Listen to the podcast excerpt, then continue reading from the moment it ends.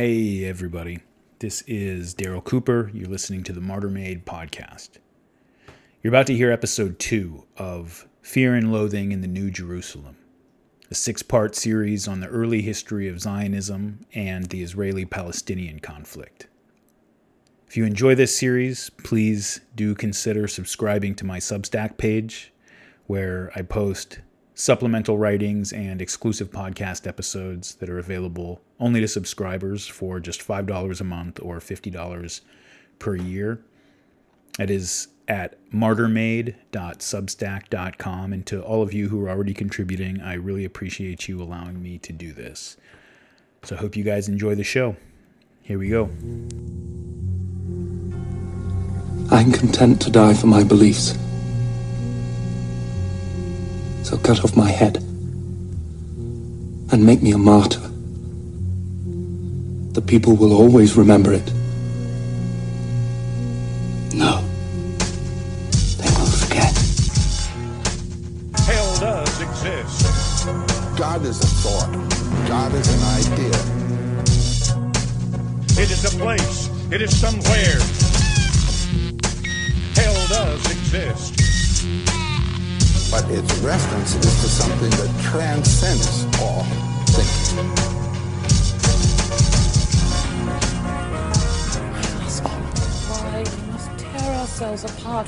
Small question of religion?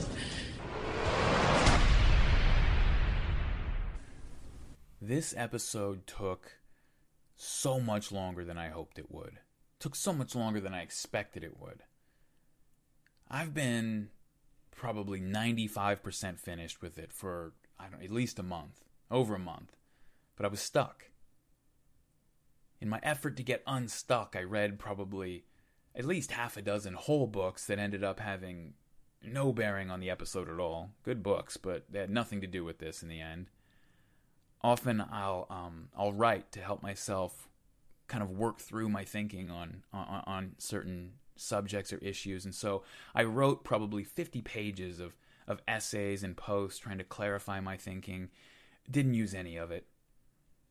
Now, the history of this period, the story of the period we're about to cover, that part of this episode has been done. I, I wrapped that up ages ago. That's not what was holding me up. See, sometimes when I study a topic or get ready to tell a story, there'll be there'll be some idea or some question that I just find myself coming back to over and over and over. It starts out vaguely, but eventually it emerges enough that I can start to make out its shape. But what can happen if you're not careful, and I'm almost never careful when it comes to this kind of thing, I'm going to have to get better at it, is that that foggy question can become a kind of obsession that ends up pulling you away from the story or topic that made you ask it in the first place. And I kept trying to bring myself back to the history. Just just buckle down and tell the story. You know, that's why you're here, right? That's why you're listening. Because every time I would try to explain this thing that was eating at me in the context of the episode, to weave it in, it just never seemed to work. You know, maybe it wasn't working because it's always hard to explain something to someone who hasn't been in your head, right? They're not privy to your inner monologue, and so they don't know how you arrived at that idea. And it makes perfect sense to you until you start to explain it to somebody else and you realize that they just don't have the background of why you think this is so interesting or important. That's part of it, but but but partly I think it wasn't working because even right now, right now as I'm recording this, the idea and and the precise ways that it's important to this specific story still aren't completely worked out and elucidated in my own mind. I finally decided to just hit record and start talking when I realized finally that I realized I don't have to figure it out and explain it to you. You know, I'm not a philosopher or a priest, and, and, and I'm not here to lecture anybody. You're not here to have something explained to you. Once I reminded myself of that, I, I just hit the red button and started talking, and here we are. You know, I'm here because I have questions, and, and because I hope that, that this might be a way to find other people interested in some of those same questions and who might help me work through some of them. You know, that's why I'm doing this. And so that's how I want to start out this part of our story. I want to start by asking you a question. And you don't have to answer it right now. In fact, in fact, even if you think you have a clear answer, I'm going to ask you to just hold on to it for now.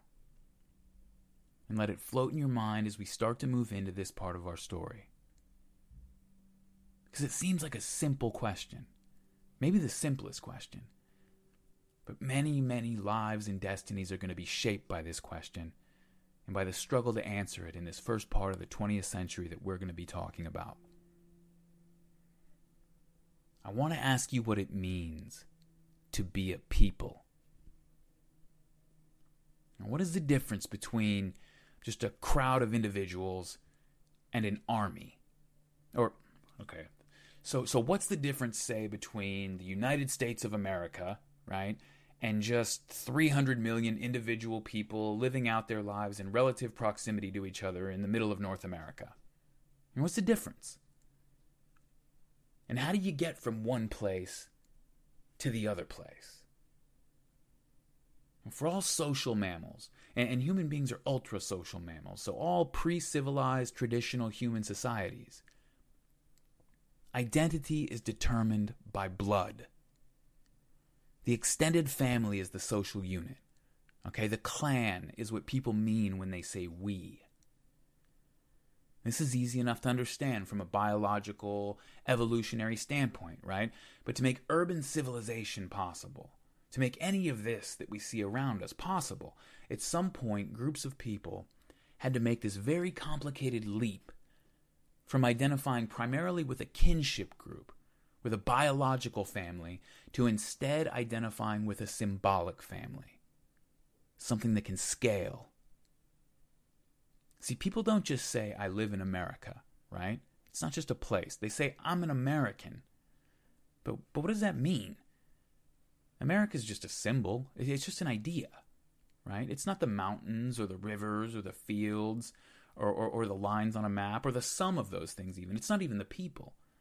If everyone woke up tomorrow morning and just forgot about it or decided that there's no such thing as America, then there is no such thing as America. It's gone. It, it, it's just an idea, it's just in our heads. And yet, somewhere between 1776 and today, America, that thing, it, it, became something with a sustainable, independent existence in a way. It became something like a family, a symbolic family. An us, right? Not a blood family, a symbolic family. And an identity to which people gave their loyalty that superseded their identification with their family name. See, there are, there are more people in the United States today uh, I think, who will say, I'm an American and get real emotional if anyone has a problem with that. Then there are people in the country who will go around saying, I'm a Smith or I'm a Cooper or, you know, I'm a Jackson or whatever. We just don't really do that here anymore.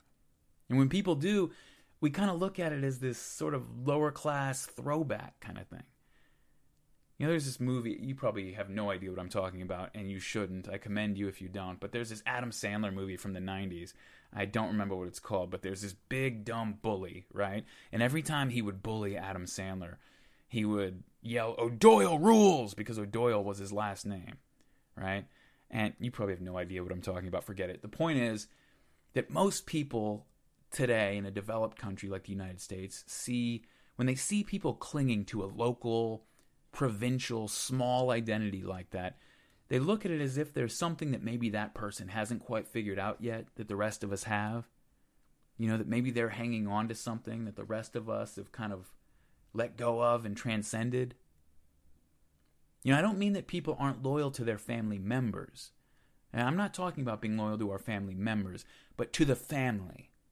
The family is an entity in itself, a body with its own life, where where the individual members are constituent cells whose interests are subordinate to the interests of the larger whole. That's what I'm talking about. And that's the state of natural man and traditional societies. But to anyone in a modern nation state, it's a curiosity. Know, it's a throwback. We see it even romanticized in something like the Godfather movies, and it's still hard for most of us to relate to. It's fascinating, but it's hard to relate to. And part of the reason that The Sopranos was so great was because of how it played with the fact that the kind of clan loyalty that's romanticized in the Godfather movies, it just in reality has not been able to stick in the United States. It seems out of place and and anachronistic and kind of ridiculous. But why? Why is that? When you look around the world today, you'll find that civil society, okay, strong institutions, state legitimacy, these things exist almost universally in inverse proportion to the extent that people identify with the clan and give their primary loyalty to the extended family or the tribe. And again, the Godfather movies are like graduate courses on this dynamic. Or I'll, I'll use the book actually. There's a, there's a scene in the book. It's in the movie too, but I'll quote from the book. There's a scene where Michael Corleone is explaining to his wife why he has to follow his father and be loyal and obedient no matter what. Now she's a regular person, you know, to whom the laws and norms of the larger society have been fully internalized. And so she doesn't understand why Michael would follow his father, even if it means running afoul of those laws. And so he tells her, quote, I don't trust society to protect us. I have no intention of placing my fate in the hands of men whose only qualification is that they manage to con a block of people to vote for them. End quote. See, in countries like the United States that enjoy strong legitimacy, whatever we think about politicians or judges or the police or whatever, the essential legitimacy of the system is usually never in question. If a terrible injustice occurs in, in, the criminal justice system, say, say someone is wrongly convicted by a corrupt judge and, and evil cops, people will call for the injustice to be corrected, maybe for the judge and the cops themselves to be punished. But no matter how egregious the injustice, you almost never hear someone claim that the system itself has no right to judge him, that our institutions have no right to expect his participation or his obedience.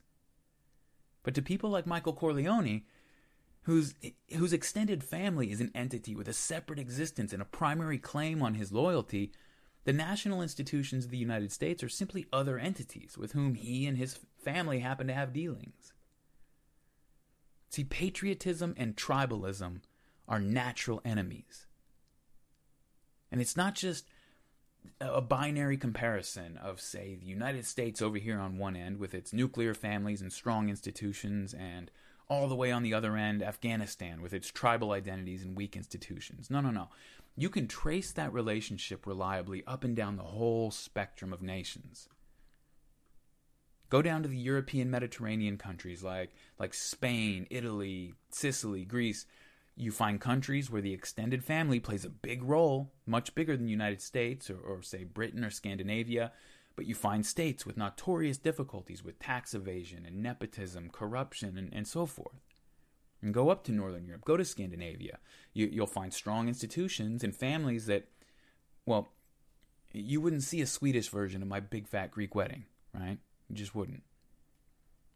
In the last few years, those countries on the Mediterranean that I listed, they've all had huge debt and government finance problems that are directly related to their difficulties collecting taxes.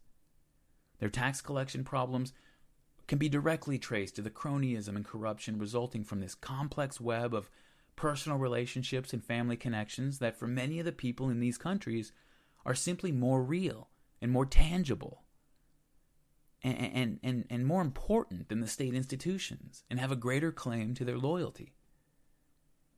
I'm not beating up on the Mediterranean societies, by the way, because there's certainly something to be said for the deep family structures and the intense communitarian relationships you find in these places.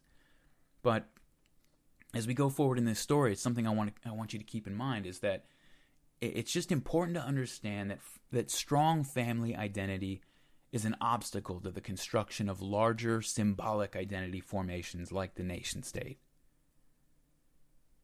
In America, we're used to hearing a narrative that puts nationalistic patriotism and family values, quote unquote, over on the same side of the ideological spectrum, but that's only because the battle's over in America.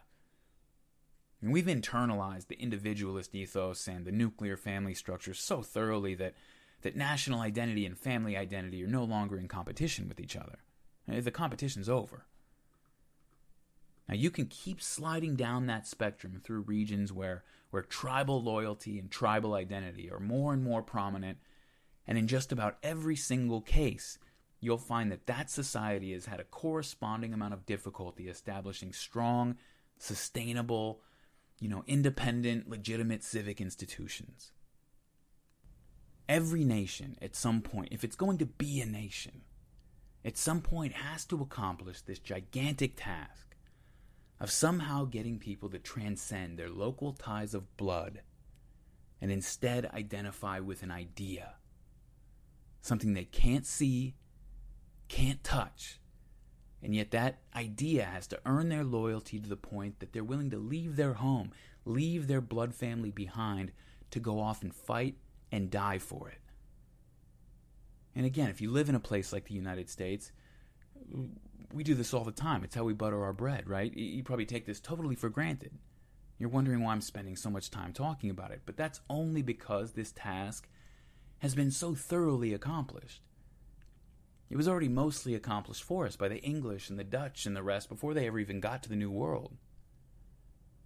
And today we hear about the difficulties, right, that the U.S. is having with its nation building adventure in Afghanistan and how, what's the headline usually? Something like Afghan tribalism impedes the formation of the state, right? And most people think of that as a sign of sort of primitive backwardness in Afghanistan, even if they're polite enough not to say it that way. But what those people often fail to understand is that the tribalism of Afghanistan is normal. Okay, that's the default. And what you see in the United States, that's not normal. If anyone's ever told you that this is normal, eh, they're lying to you. No matter how much we take it for granted, 320 million unrelated people living together in, you know, relative harmony with individual violent crime, but no civil strife to speak of, that is not normal. Figuring out how to get non kin to cooperate in a sustainable way is a basic human social equation that very few groups ever solve. Doing it on this level has only happened very recently, and, and sustaining it is a balancing act, a very delicate one. In the US, right, we have, we all remember the story of the Hatfields and the McCoys in, in the US. I think we hear it as kids. If you're not from the US, you probably have no idea what I'm talking about. So the Hatfields and the McCoys were these two families in the southern United States who got embroiled in this decades long blood feud back in the 19th century. It started over something small, but revenge led to reprisal. A ton of people got killed, and eventually, decades later, these two families are still calling in reinforcements and hiring mercenaries and having basically military engagements, small small scale military engagements. These two families. Now, the very fact that most people in the U.S. today still know that story, I think there was a TV movie about it a couple years ago. That tells you something important about it. It's famous because the very social structures that would allow a generational family feud like that to happen have been pretty much eliminated. So it's kind of fascinating to watch on TV. That kind of tribal blood feud wouldn't even make the gossip pages in Pashtun Waziristan in 2015. It's just a part of life. And so, how do you get different people who don't identify with each other at all, who may even be be rivals or traditional long term enemies, to start thinking of themselves, to start feeling themselves to be part of a larger symbolic family. How do you get the Hatfields and the McCoys to put aside their differences and shake hands and say, well, brother, we're both Americans and there's a war on in Germany, so I guess we got to end this fight of ours and get over there together. How do you do that? That sounds silly, but but for millions of people in 1918, this was not a theoretical question. For many people living in the former territories of the empires that had just been shattered by the First World War, it was the only question.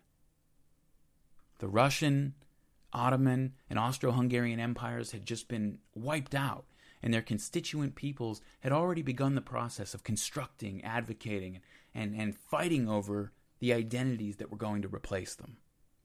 The proximate cause of the whole war was rooted in this dynamic. You know, the war was kicked off by the assassination of an Austrian archduke by a young Bosnian Serb who wanted a, a Serbian national identity apart from the broader empire. The Russian Empire had been burned to the ground by its revolution. And right at this moment, you've got a civil war raging between not only the revolutionaries and the remnant of the old regime, but between different groups of revolutionaries. You've got people fighting for their national independence and identity, and then you've got hardcore communists who want to throw out national identity altogether. and replace it with an economic class identity. They see national borders, national identities as just barriers to keep the workers apart from one another. They want they want only an identity based on economic class. In the Arab world, in, in the Arab territories of the defeated Ottoman Empire, it's national identity projects, and they're starting up almost from scratch. The Ottomans, they'd ruled Arab lands for hundreds of years, and there, there had never been an Arab nation state, not in the modern sense of the word. There were wide cultural differences between the various Arab regions, though, and so national identities began to take root along those lines. But it was not going to be easy. You know, if the 20th century taught us anything at all, it taught us that there's more to building a nation than just running a rag up a flagpole. The wars and the revolutions of the 20th century, they were about competing identity projects as much as they were about economic arrangements or, or competition for resources or any of those kinds of things. People can live for a long, long time in poverty. They, they've done it all through history. People will not tolerate living very long at all without a meaningful answer to the question of who they are. When the existing answers to that question fall into doubt and new answers begin to be offered up as replacements, the transitions bring turmoil, and that turmoil very often turns into chaos. But the Arabs, the Arabs had already seen more turmoil in the last few decades than, than most people had seen in the last few centuries. As the Ottoman Empire was falling into decline, European colonial powers had begun to move into the lands that the empire formerly controlled. All of North Africa had, had already come under the control of European empires by the early 20th century. And these new colonialists were barely finished unloading their ships when the First World War broke out, and they wasted no time pulling up locals and sending them off to fight in Europe. Most Arabs weren't sure what to make of the whole thing or what any of it had to do with them. I, I mean, try to imagine um, I'll use the example of the French in Morocco. France had only been in Morocco for about two years when the war broke out. And the people in many of the outlying villages or, or in the hills hardly knew who the French were. Many of them didn't know who the French were. And yet, after only two years, the French were loading up 45,000 Moroccan Arabs onto ships and sending them off to fight Germany in the trenches of the Western Front. I mean, can you imagine how disorienting that must have been? Britain and France were both conscripting people from their new colonies and, and sending them off to die, very often in the front lines. Because, well, why not, right? Remember, it's the early 20th century, and our thinking on many things was a little bit different, so there's no sense wasting nice young white boys if you can throw some Moroccan or Egyptian Arabs out there to absorb that first volley of German machine gun fire. So just imagine, just, just a couple weeks ago, or a couple months ago, you were in your village in Morocco, living your life. Now you're sitting in a European trench, covered in mud, being shot at by other Europeans in some other trench. They all look the same to you for reasons that make no sense to you.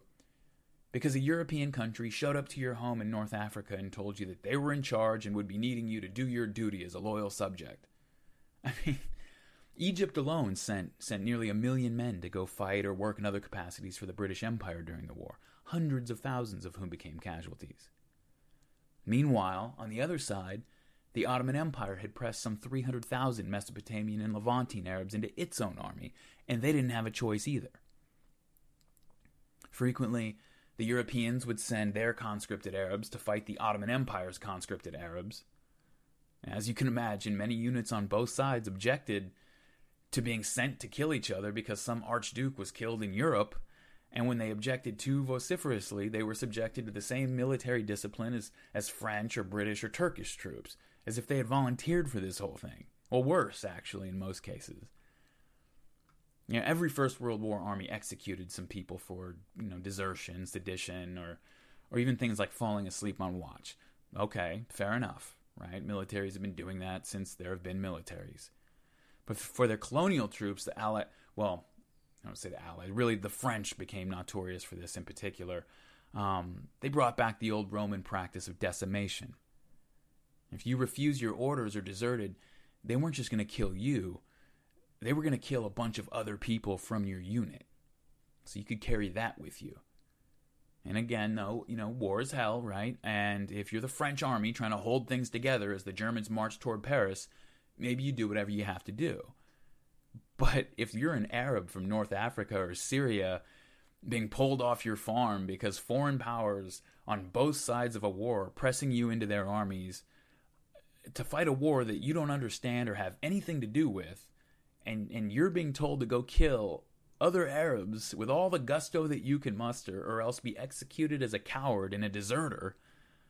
Um, again, it was just it was very disorienting for the people involved. You know, the effect of the First World War on the Arab world is it's it's one of the most overlooked aspects of the entire era. So many pages have been written about the First World War with with so many authors looking for some unique angle to present that it, it's really inexplicable that it's not better known. And for somebody who's kind of an amateur World War One junkie like I've been for a while, once you kind of start to learn about the effect of World War One on the Arab world and how it's trickled down into the modern era, it really just blows your mind that you haven't heard more about it. In the region of the Levant, for example, now the Levant, sometimes it's called Greater Syria, this whole area is still under the dominion of the Ottoman Empire during this period. In the Levant, the war was a total catastrophe. Okay, and I know the First World War was a catastrophe everywhere, but in the Levant, it was just, I mean, it was just a disaster. As soon as the war breaks out, Turkey installs just a brutal military dictator they sent him to govern the region of the Levant and to stave off the possibility of any Arab independence movements. Even before the war, there was a lot of this in the air, and they wanted to make sure that they weren't hit by anything from the inside while they were fighting the First World War. In Turkey, this man was called Jamal Pasha, but he earned the nicknames the Bloodshedder and the Butcher among the Levantine Arabs that he was sent to govern. He earned those nicknames. In addition to having a huge portion of the male population pulled up and pressed into the war by the Ottomans, the region was swept by diseases several times after the Allies brought in hundreds of thousands of colonial conscripts from India and other places. If that wasn't enough, the Allied naval blockade, combined with the interruption of agriculture caused by the war itself, and then a poorly timed drought and locust infestation, a couple locust infestations actually, a few years in a row, led to a famine of apocalyptic proportions. And this part's controversial, but there is evidence that the Ottoman Empire, and Jamal Pasha specifically, imposed the famine on the area of Mount Lebanon, very similarly to the way that Joseph Stalin would later do in Ukraine. Partly in, uh, because they wanted to requisition all available food for the war, but, but also possibly to suppress any chance of Arab nationalist uprisings. It was a huge concern the Ottoman Empire had during this period, and it turned out rightfully so. And this accusation was uh, this accusation was common for decades after the war, but again, it's highly controversial, along with everything else having to do with Turkey and the Ottoman Empire during this period. So, so I'm not telling you that it happened. I'm telling you that there is a controversy about it. If you're interested, I encourage you to investigate it on your own. So, okay, so we, we all know how terrible the war was for France and for Belgium, right? For for Germany and Russia. But beyond the Arab rebellion, you know, Lawrence of Arabia and all that, not a lot of people even know what the Arabs were up to during this period. Well, this famine in greater Syria in particular was devastating. And don't mistake me, this was a famine. This was not a food shortage. Okay? There are there are pictures and they've got everything you're used to seeing and all the most infamous and horrific famines in history. Weakened, bony people lying in the streets just waiting to die, you know, skeletal children with the big, distended bellies, women and children digging in fields for insects and roots and everything they can find. I mean, everything. It's horrible. Edward Nickoley was an employee at what would later become the American University of Beirut, and he kept a diary at the time. And in it he wrote, quote, starving people lying about everywhere. At any time, children moaning and weeping, women and children clawing over rubbish piles and ravenously eating anything that they can find. When the agonized cry of famishing people in the streets becomes too bitter to bear, people get up and close the windows tight in the hope of shutting out the sound. Mere babies amuse themselves by imitating the cries that they hear in the streets or at the doors. Okay, now stop for a minute and try to put yourself in that place. Okay, actually stop. Take it out of his diary, pull it out of its literary context, And just imagine what must be, have been going on in that community, what it must have been like. Imagine being in your house and having to shut up the windows as tight as you can and close the gaps with towels because all day and night there are people moaning and children crying in the streets because they are starving to death. They're out there moaning. Uh, imagine lying down to sleep every night with your belly empty, with your children hungry, and hearing non-stop moaning in the streets like it's the zombie apocalypse out there. A famine is a special kind of disaster. And not to downplay the horror or the tragedy of any loss, but say when, when an earthquake ruins a city and kills thousands, the shock is instantaneous. You know, the suffering is acute. It happens, it's horrifying, and then you try to process the loss. Maybe you're successful, maybe you're not. A famine is something else. It just drags on. Starvation gradually breaking people down, reducing human beings who who previously had read poetry and, and worshiped God into turning them into mere creatures who hunger. And no appalling tragedy or, or act of just ultimate terrible depravity brings the whole thing to a big climax. No, no, no. It just goes on and on and on, breaking human beings down. There are reports of cannibalism. One Maronite Christian priest, he later admitted that a man had come to him to confess that he had, he had killed and eaten his children. The psychological impact of going through a period like this, not only on individuals, but, but also on the society, is overwhelming. There's a book called Bloodlands by, by Timothy Snyder about what Ukraine and Poland and Belarus and the other countries caught between Hitler and Stalin suffered through during that period. And the first chapter of the book on the famine imposed by Stalin on Ukraine and, and, and about what people did and how they got through that insane, desperate time. That chapter is so devastating to read that you, you can't imagine how it's ever possible to come back from it. You read the few pages on cannibalism that took place and you feel like you need a shower. It doesn't leave you. And, and, and, and we weren't there. You know, we didn't go through it.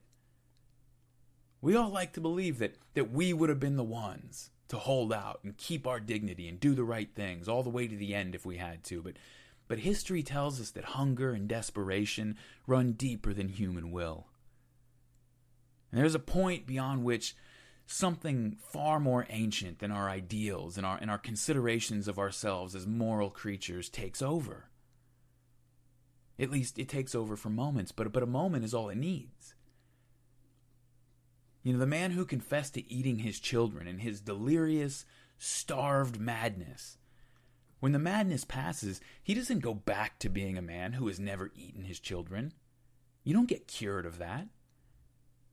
Or even if you just did something relatively less horrible, like stole the last piece of bread that your neighbor had to feed his starving children because you needed to feed your own starving children. When the famine passes, you don't go back to being a person who can pretend that you would never do such a thing. People like to like to say that shared pain can bring out the cooperative best in people. That trauma can bring people together, right? And it's and it's true, okay? Um, we've all seen minor versions of it, or we, we remember in the United States back to 9 11, right? For several weeks after that. People talk about this still today how people were nicer to each other in the streets, and people came from all over the country to, to help out. Everybody went to give blood.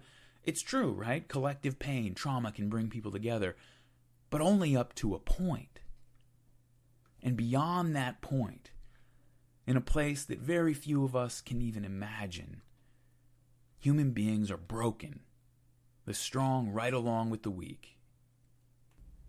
The Russian writer Varlam Shalamov, he has a book called Kolyma Tales. It's about his time in Kolyma, one of the Soviet Union's most infamous gulags, one of the worst places in history for a human being to find himself. And he wrote about this popular idea that suffering brings people closer together. He said, quote, if tragedy and need brought people together and gave birth to their friendship, then the need was not extreme and the tragedy not great. Whoever thinks he can behave differently has never touched the true bottom of life. When you've been down to the bottom, that experience doesn't leave you.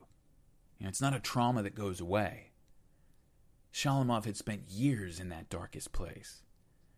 In the same book, he talked about the trauma of having some of his illusions about himself and about his fellow men shattered. He said, quote, There is much that a man should not know, should not see.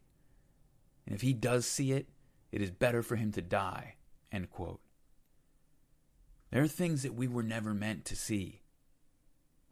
And there's knowledge that we spend a great deal of energy as individuals and as, as societies finding ways to avoid. When our illusions and avoidances break down, society itself can break down with them.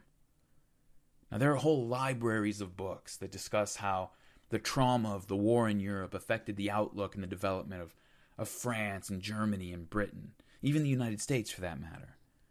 But you'll read dozens of books on the events in Greater Syria after the war, and they'll talk about what the Zionists did and, and how the Arabs responded to that and what the British thought about all this, and maybe how the French came in and influenced things. And it's very rare that they will even mention the fact that the native Arabs in the region had just lost more of their population than England and Germany lost during the Black Death of the 14th century. By the time the war was over and the horsemen had run their course, a third of the Arab population of Greater Syria was dead. A third. If you know much about Stalin's Ukrainian famine in the in the 1930s and how horrific it was and what it did to those people, that famine killed about a quarter of Ukraine's peasant population. The region of Greater Syria suffered more dead as a percentage of the population than any place on earth during the First World War. The survivors were profoundly damaged. I mean, what does it even mean to have killed and eaten your children? What does it mean to have the knowledge that your neighbor did it or that someone in your community did it? And none of us have any frame of reference for something like that. You know, when the crisis passes, do you just do you just go back to your life? You just go back to work and go buy fruit at the market? I, trauma can make otherwise normal human relationships very difficult. We all know that, right? Doctors and counselors often talk about how, how female rape survivors will often struggle to feel safe around men or, or to trust them. Often, this is something that they have to work to overcome because it stays with them.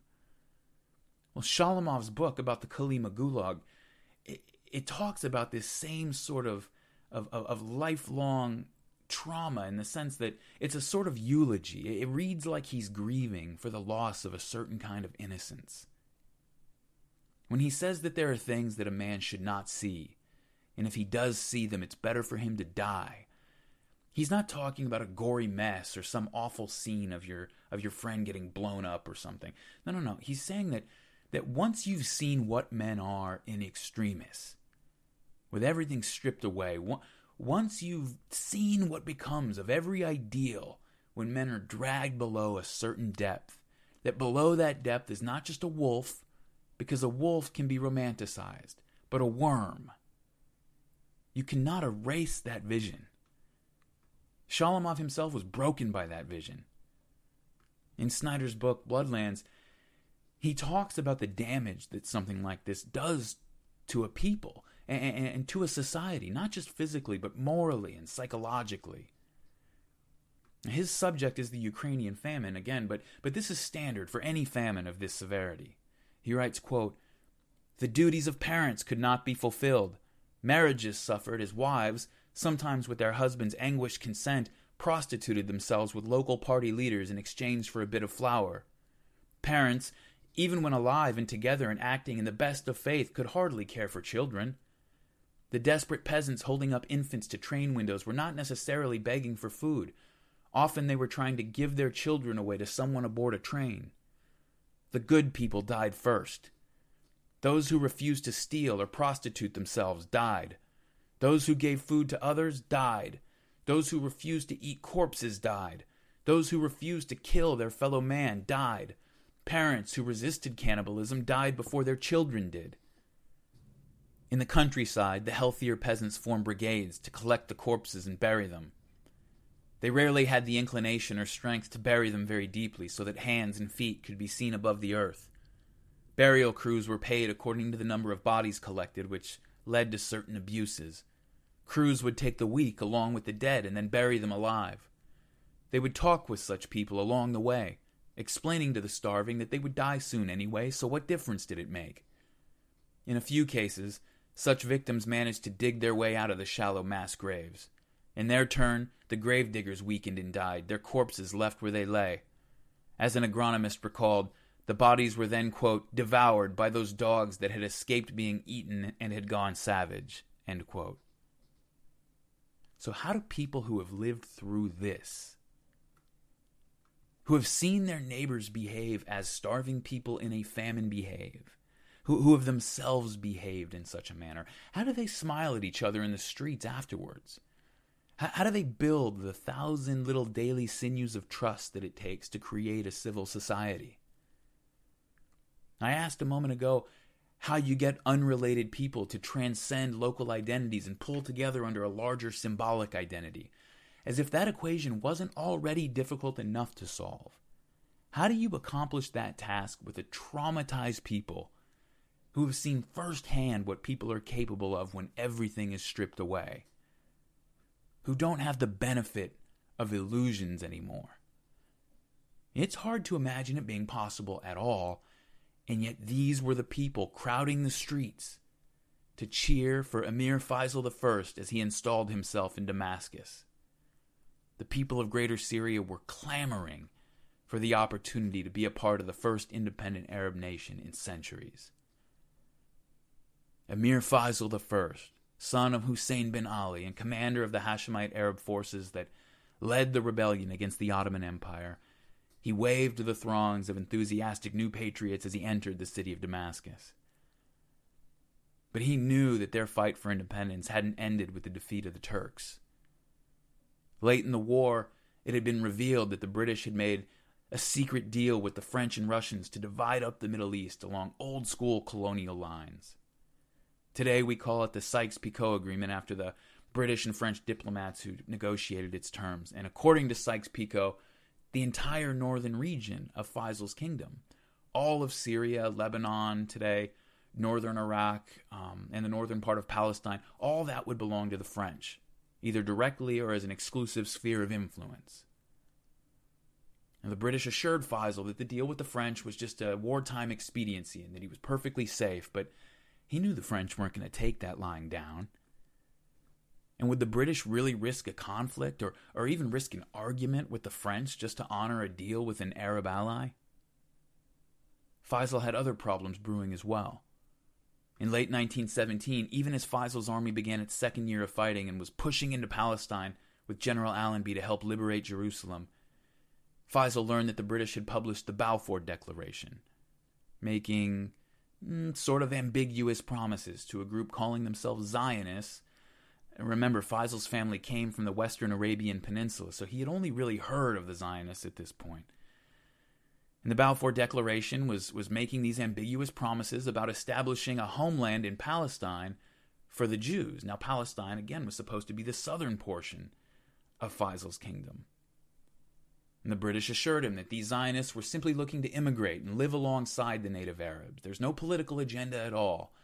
But many of the Jews who had begun to arrive, they hadn't seemed to have gotten that message.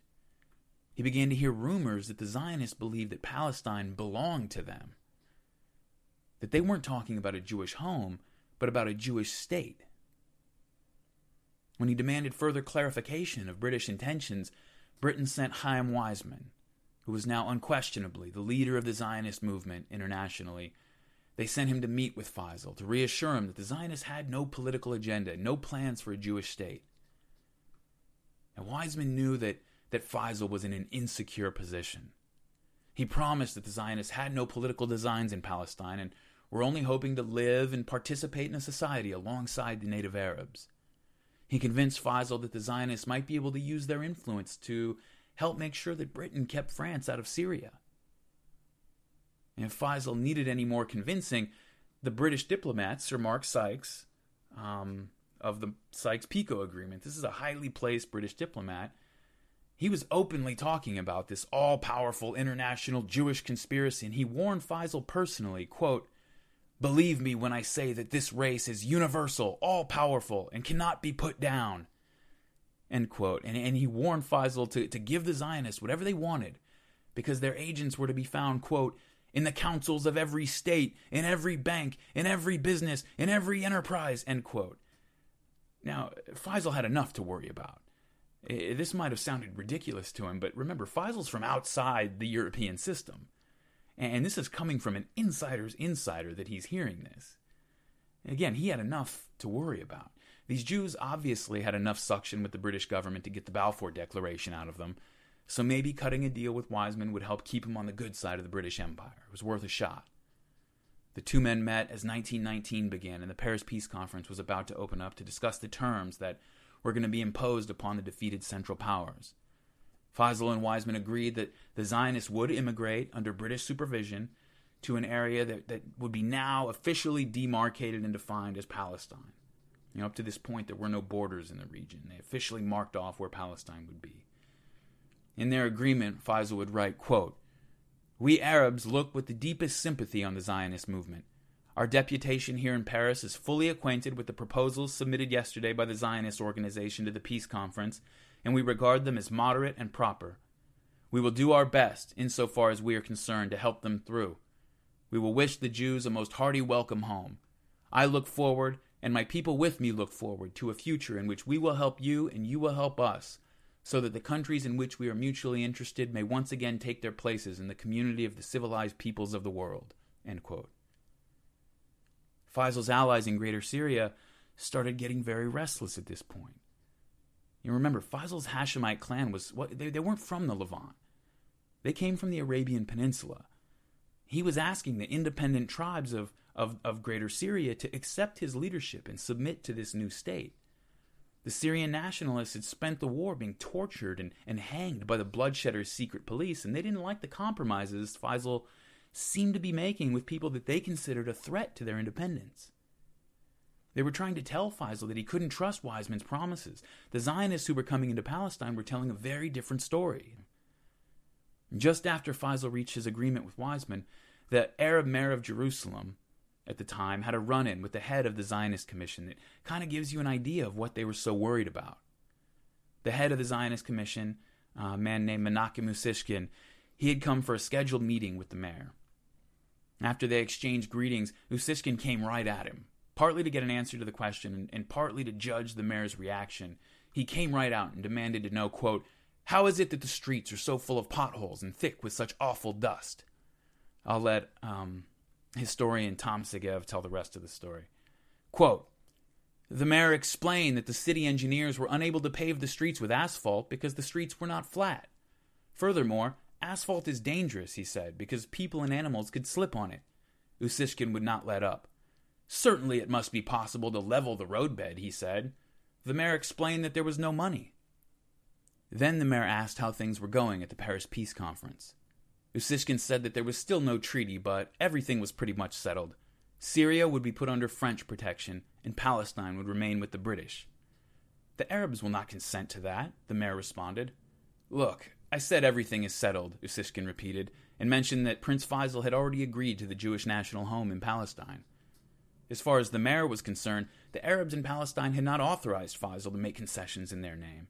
He had nothing against the Jews, he said. Those who already lived in the country were welcome, but the Arabs opposed the immigration of more Jews.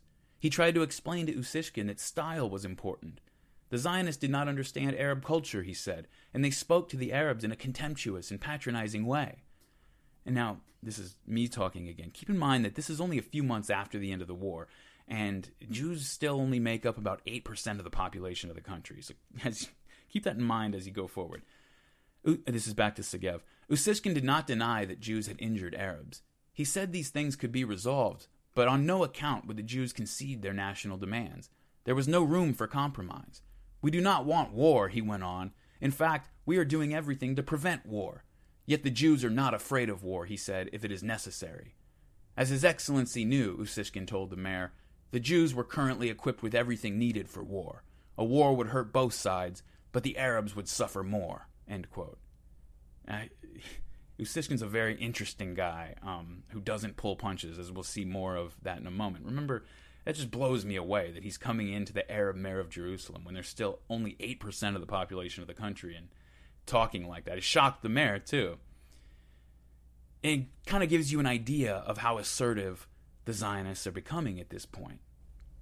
In the first decade or so of the 20th century, the Jews who were moving into Palestine were they were purchasing land and setting up their settlements mostly in out of the way locations to avoid arousing the suspicion of the Arabs. This was a strategy that the Zionists talked a lot about. But the announcement of the Balfour Declaration had changed things. Chaim Weizmann was still calling for caution. Okay, he had the long-term vision in mind, but but Weizmann wasn't in Palestine, and he couldn't keep a leash on everyone that was. The way the Palestinian Zionists saw it, the big bad boot of the British Empire was going to come kick in the door of Palestine and let them in, so it didn't matter what the Arabs thought anymore. An American commission that was charged with looking into the situation in the former Ottoman territories, it arrived right around this, this time, and it had a pretty standard experience. You know, they write about how they went into their project predisposed toward the Zionist cause. Until arriving in Palestine, the American commissioners had only heard the curated version, the, safe statesmanship uh, of Chaim Weizmann, as he called it. But in Palestine, they found something completely different. They found Zionists with very different expectations. And the Commission's report is so interesting because it's an official document for consumption by international panels and all that, but it registers their shock at finding that the Zionists in Palestine were looking forward to, well, as they put it, quote, they were looking forward to a complete dispossession of the present non Jewish inhabitants of Palestine. And so the report denounces the Balfour Declaration, calls on President Woodrow Wilson to oppose it, but before the report can be circulated through the wider American government and published, Wilson suffers a stroke, goes into seclusion for the rest of his presidency, and it, it never gets pushed. Whatever Weizmann was telling Faisal, his allies in Palestine were seeing what this American commission was seeing. They were seeing Zionists out in the streets, holding parades and rallies, celebrating the Balfour Declaration, and circulating pamphlets and giving speeches that were openly talking about Palestine being taken over altogether and made into a Jewish state. There were groups of Zionists conducting military drills in the streets of Jerusalem, and no surprise, the Arabs are starting to freak out. So Faisal's allies are urging him to take this seriously, but he's got a lot of plates up in the air. Anyway, how seriously could he take it? Whatever Mark Sykes said about the Jews' international power, they still only made up less than 10% of the population, right? What harm could it really do to throw Weizmann a bone? Faisal hadn't committed to anything specific, and if the Jews really were up to something, they were still only 10% of the population. If they became a problem, he could cross that bridge when he came to it. Right now, he had more immediate problems. Right now, he had to deal with the French. See, it was becoming apparent that whatever the British said about the Sykes Picot Agreement, the French considered the deal binding, and the French were not about to back down. In four years, the three richest countries in the world literally bankrupted themselves, producing munitions and launching them at each other as quickly as possible. More of that carnage rained down on French soil and on French people than anywhere else in the world. When the war started, there were about 8.7 million men aged 20 to 50 in France, about 8.7 million military age males. By the war's end, France had suffered about 6.2 million killed or wounded. So when the peace was settled, France expected to get something out of it. In the Sykes Picot Agreement, the British had agreed that France would get Syria, and the French weren't interested in whatever side deals Britain may have made with the leader of some desert tribes. In late 1919, the British told Faisal that they would be pulling their troops out of Syria, leaving him defenseless and ceding the territory to the French. During the war, the British had made these conflicting promises, openly conflicting promises, and they knew they were conflicting. They made them to the French, the Zionists, and the Arabs. Well, if Faisal had been fooling himself into believing that the fact that the land in question was Arab land meant that the promise to the Arabs would matter more to the British than their promises to wealthy European Jews or to the Republic of France, Well, as David Lloyd George, the Prime Minister of Britain at the time, said, the friendship of France is worth 10 Syrias. So, of the three promises made, the French and the Zionists would both get their wish. When push came to shove, the Arabs were voted off the island. And if they wanted to protest, but it's our island, well, welcome to colonialism. Make yourself comfortable because you're going to be here for a while. Faisal had been betrayed. I mean, there's no other way to put it. And looking back, most of us think what he was probably finally thinking in that moment. Of course he was betrayed. Of course the British took sides with the French and the European Jews and threw the Arabs under the bus. What, what did he think was going to happen? He might have been upset about it, but he also knew that he had no choice but to take the advice of the British and try to deal with the French. Any force he could muster would stand no chance against just a few divisions of the French army. And so in January 1920, they agreed to terms which stated that Faisal would remain in power and even that the French would not station a large permanent military force in Syria as long as French advisors were the only ones influencing policy. Well, Faisal's allies weren't having any of that. Faisal agreed to it. They weren't letting that go. Remember, Faisal's Hashemite clan was, again, from the Arabian Peninsula, so he's expecting the tribes and cities of the Levant to pledge their loyalty to him. And more than that, he's asking them to give up a lot of autonomy and submit to a state government that he would be running.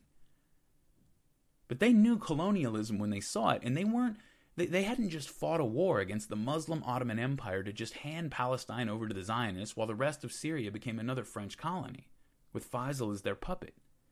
They would have been better off under the Turks. The French and British did try to soften the blow. See, they knew that the world had changed in the last four years.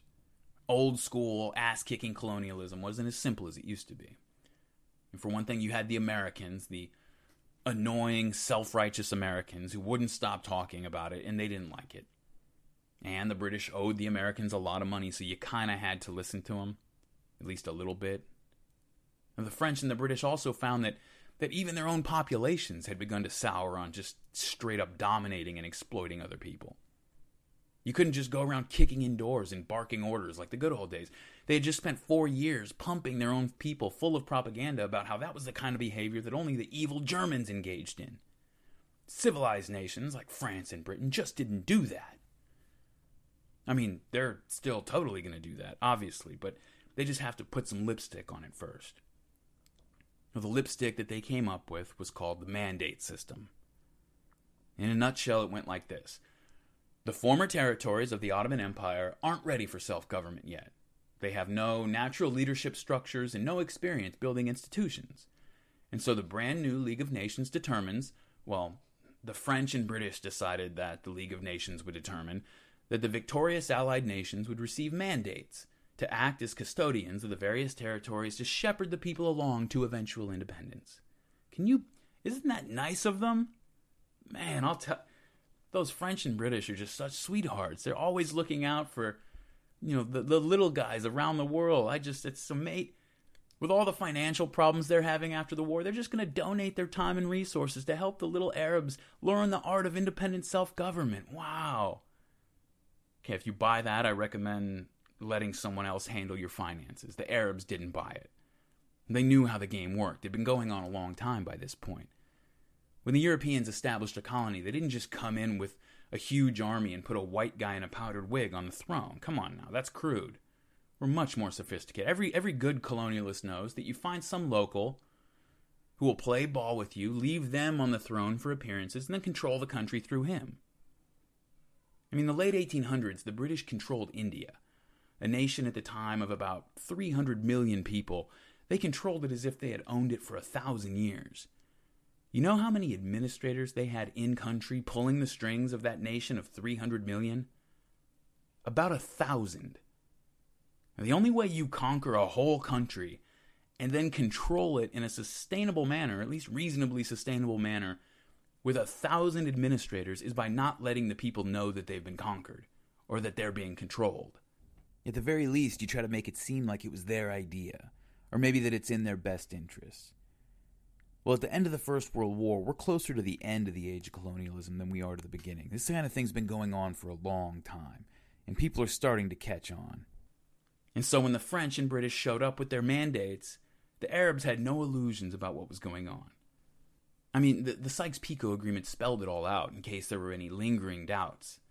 France and Britain would retain all rights of development, exclusive financial interest, and control over resource exploitation, and you would keep an Arab chief around for appearances. It was all written down.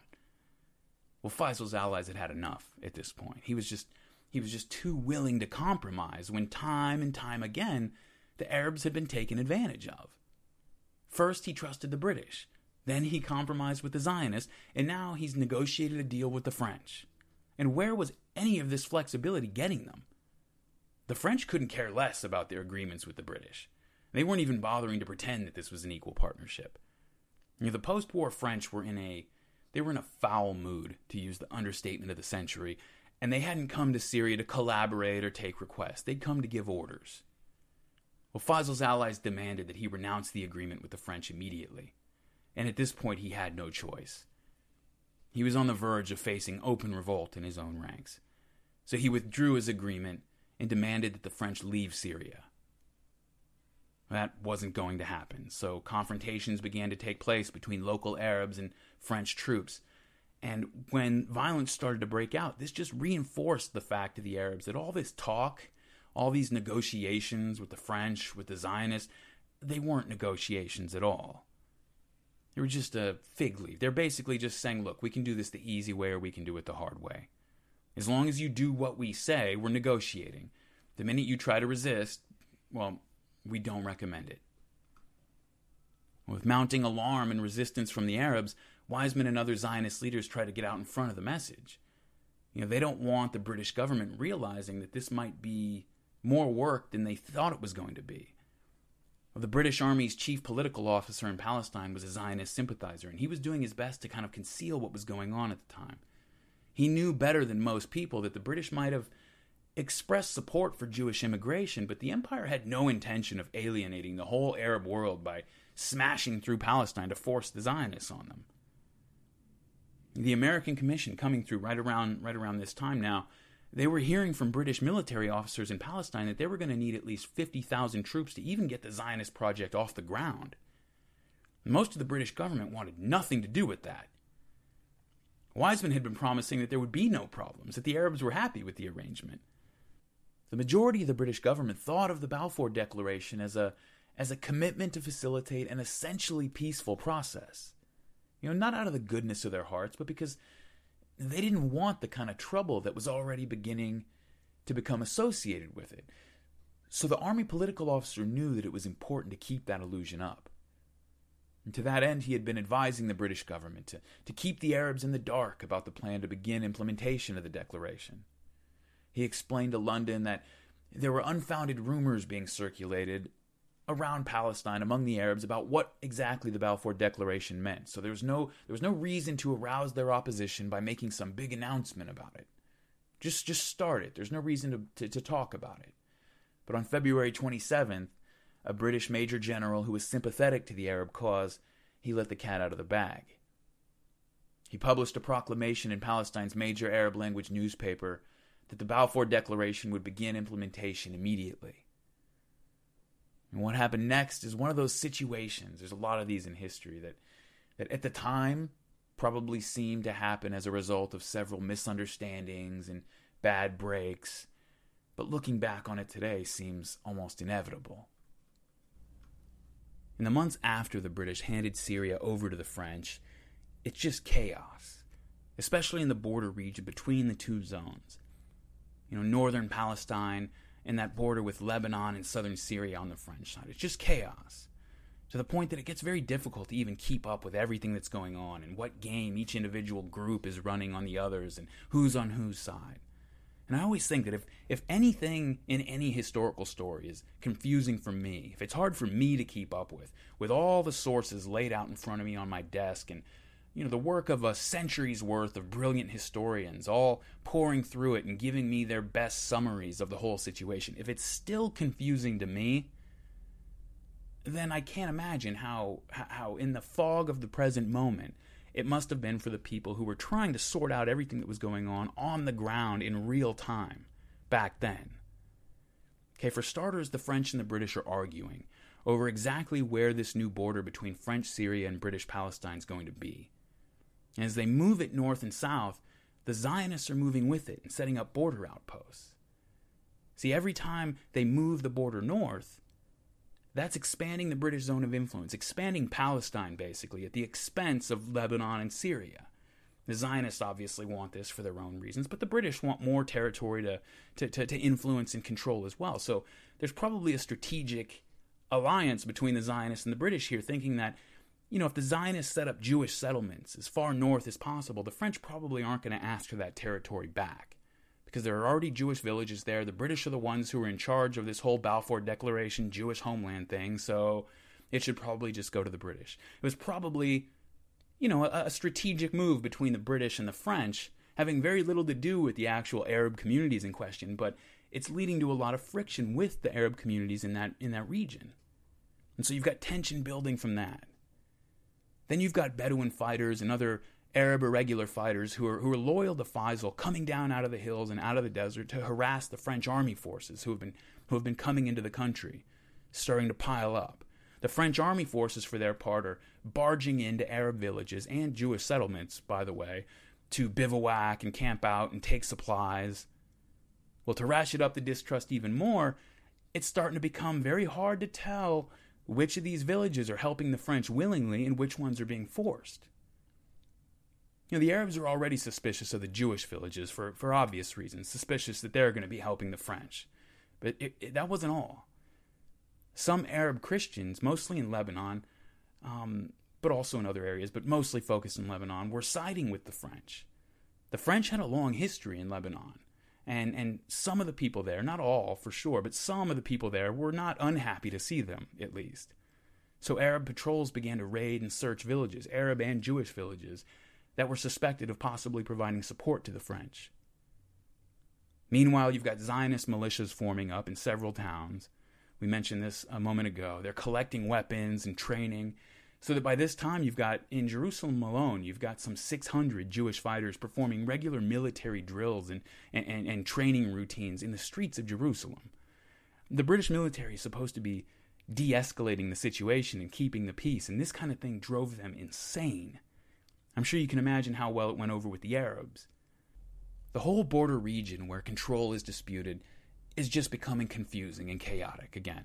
You know, this is not the internet age or the age of the 24 hour news cycle. Rumors and word of mouth are the primary source of information for huge numbers of people. And rumors were rampant. It's hard to tell who's on whose side. You know, again, there are Arab villages supporting the French. French troops are using Arab villages and Jewish villages to camp and resupply. No one knows which of these villages are being compelled and which ones are collaborating willingly. There's even evidence that the British were helping to supply the Arabs and providing them with intelligence in order to undermine the French. You know, they were allies, but the war is over, so there's a little healthy competition going on again. And although it was in defiance of the official policy of the British government, you've got British military officers on the ground in Palestine, many of whom fought alongside Faisal and his troops during the war and were sympathetic to the Arab cause who were reportedly passing messages to him that if only he could hold on to a unified Syria for a little while, just for a little while against the French and the Zionists, maybe the French would get tired of this business and, and, and just cut an easier deal with the British, giving the British a larger zone of influence. And maybe the British would step in and recognize Syria's nominal independence under loose British supervision. Now, this is something that even Faisal's allies probably would have accepted. They wanted total independence, they would have preferred that, but but most indications we have today are that, that most of them would have settled for partial independence under the British. You know, they at least had a good working relationship with the British, especially with the British military officers who were in country. So, for the average person on the ground, British, Jewish, Arab, the average person holding a rifle on watch or patrolling a road, it's just hard to know what's going on, who to trust. As you come upon somebody on the road, it's hard to know whose side this person is on. Well, once the border between British Palestine and French Syria is finally settled, the Zionists have a Russian Jewish military veteran named Joseph Trumpeldor head on up there to take control of the settlements and reinforce the frontier defenses. Trumpeldor was a dentist by training, but well, he had more than a little experience with this kind of thing, so he gathers up some men and some supplies and he rides up to Galilee. Trumpeldor's from the Caucasus region of Russia, down toward down toward Chechnya, Dagestan, that whole region of southern Russia. And I mean, if you know anything at all about that area, the people there are just hard as nails. They just make a different kind of white people down there. It, it, it might have the single highest concentration of stone cold badasses of any place on the planet, honestly. Well, apparently they make their Jews pretty tough too, because Trumpeldor was just, he was as hard as they come. Okay, the guy was an animal. I mean, how do I even, how do I even describe this guy? Okay, so Trumpeldor had been an officer in the Russian army before coming to Palestine, right? Um, and the army of the late Russian Empire was notorious for suffering from terrible morale because it consisted mostly of conscripted peasants who weren't happy about being pulled off their farms and sent to fight for the Tsar. But when the Russo Japanese War broke out in the first years of the 20th century, Joseph Trumpeldor didn't need to be conscripted. He didn't need to be ordered or asked to do anything. He marched right in and volunteered for the frontline shock troops. He wanted to fight. You know, he grew up just like a lot of Jews, not just in, you know, anti-Semitic southern Russia, but Jews had to deal with this all over Europe and in the United States as well. Anywhere they were, they he, he grew up listening to these stereotypes about Jews being these brittle little urban weaklings and unreliable cowards and basically he just wanted to tell everybody exactly where they could stick that stereotype and what they could do with it. That's what a huge part of Trumpeldor's life was about. A lot of what his character about, was about. That's just who this guy was. During the Japanese siege of Port Arthur during that same war, Trumpeldor took a piece of shrapnel, lost his left arm. After a brief period of recovery, he goes in and tells his commanders he's ready to be put back on the battle line. And he's not asking to remain in service, he wants to fight. And he doesn't have a left arm, so initially he's refused, and they tell him to go home. They gave him a medal and, you know, thanks for your service, but go on home. Or, you know, if you're going to be stubborn about it, at least take an admin position or a rear echelon role. You know, we'll put you in a training position or something. But his reply is famous. He's supposed to have said, But I still have another arm to give the motherland. That could be a total legend, but nobody challenges it really because honestly, it, it wouldn't surprise anybody if it was true right down to the letter because it fits everything else we know about this guy. You know, sometimes you hear a line like that coming out of somebody's mouth in history, and you're kind of like, well, maybe, maybe not. Nobody would be surprised if that was exactly what he said, maybe with a few expletives thrown in there. It's just who this guy was, okay? So you can't waste a guy like that. The Russian officers were at least smart enough to know that. And so, with only one arm, they hand him a rifle and put him back out on the line. When Port Arthur finally falls to the Japanese, Trumpeldor becomes a Japanese prisoner of war. Now, this isn't like being a Japanese prisoner of war in the 30s or 40s, but it's still not at the top of anyone's list of desirable vacation destinations, okay? I don't know how you would handle Japanese captivity. I have doubts about how well I would fare, but you and I probably aren't Joseph Trumpeldor. While he was a prisoner, he goes around and seeks out and begins organizing other Jewish POWs. He finds about 500 of them. He creates an underground newspaper, starts circulating it around, and it talks about Zionist news and activities. He organizes classes for these Jewish groups on the geography of Palestine, starts preparing them for the possibility of moving into Palestine. He organizes other classes on Jewish history and literature. This is all while he's still in Japanese captivity, okay, with only one arm. By the time the war ends, Joseph Trumpeldor is the most decorated Jewish soldier in Russian history. He's the first Jew to ever receive an officer's commission in the Russian army. So he more than fulfilled that initial goal he had when he enlisted, because even the most anti Semitic Russian military officers can't say anything to him. They, they admired him, they treated him as an equal. So after the war, Trumpeldor realizes that he's not going to make much of a dentist with one arm. So he studies law for a while. That's not really his speed. Finally, he gathers up a group of Zionists and leaves for Palestine in 1911. And when he gets there, a few years later, the First World War erupts. And oh, did you? No, no, no. Did you think the, his glory days were over just because he was the most decorated Jewish soldier in Russian history? Please, no, no. He's just getting started. So the First World War erupts, and the Ottoman Empire is not feeling particularly charitable toward Russian nationals in their territory, especially decorated Russian military veterans. So Trumpeldor's got to get out of there. He flees to Egypt. He sets up a unit called the Zion Mule Corps to fight for the British Army. Now, the Zion Mule Corps is considered to be the first all Jewish military force since the Roman exile almost 2,000 years ago. It was, it was under the overall command of a British army officer, but this is Trumpeldor's unit. Okay? The unit took part in the Gallipoli campaign against the Ottoman Empire, that infamous Allied disaster, and when they arrived to the battle, it was just bananas. They're forced to land under heavy artillery and small arms fire. A guy like Trumpeldor, I guess, doesn't even bother interrupting his nap until the shells are a few yards away, because at Gallipoli we see the same guy that we saw in the Russo Japanese War. He's shot through the shoulder during the fighting, but I don't know, apparently anything less than losing a limb is beneath his notice because he refuses to leave the battlefield, even under direct orders. His commander was just blown away, the British commander who was overall in charge of the unit. Later on, he wrote, quote, Many of the Zionists, whom I thought somewhat lacking in courage, showed themselves fearless to a degree when under heavy fire, while Captain Trumpeldor actually reveled in it, and the hotter it became, the more he liked it. So this is. Uh, I should just stop the podcast and make a five-hour podcast about Joseph Trumpeldor, but, but I won't. Maybe later. So he's more than up to the task of going up to the north of Palestine and organizing the defense of a few frontier settlements against sporadic Bedouin raiders. Okay, this is small potatoes for him. Well, on March 1st, 1920, that's going to be put to the test. A band of Arab militia approached the frontier settlement of Tel Hai. They're demanding to search the premises for French soldiers. As soon as they demand entry, a Zionist guard fires a shot into the air to alert Trumpeldor, who's at a nearby settlement, telling him to bring reinforcements as quickly as possible. Trumpeldor mounts up with several militia and and, and rides to the scene. They try to deny the Arabs entry, but the Arabs outnumber them. So an Arab search party forces its way in. Now, as they conducted their search, there's some confusion and controversy over what happened next. One version is that a Jewish guard accidentally fired his weapon. Another is that a Jewish woman who was in a house, she didn't know that any of this was going on, and she was startled when she sees an armed Arab enter her home, so she grabs a gun and shoots at him. Whichever version is correct, the result's the same. Everybody starts shooting. The Arab search party, believing that they'd come under attack, they're running through the streets until they're finally able to barricade themselves off in one section of the village. Well, the leader of the Arab search party, he starts talking to all his people and he realizes that this has just been some kind of a mistake. So he calls out that there's been a misunderstanding and he asks the Jews for a ceasefire.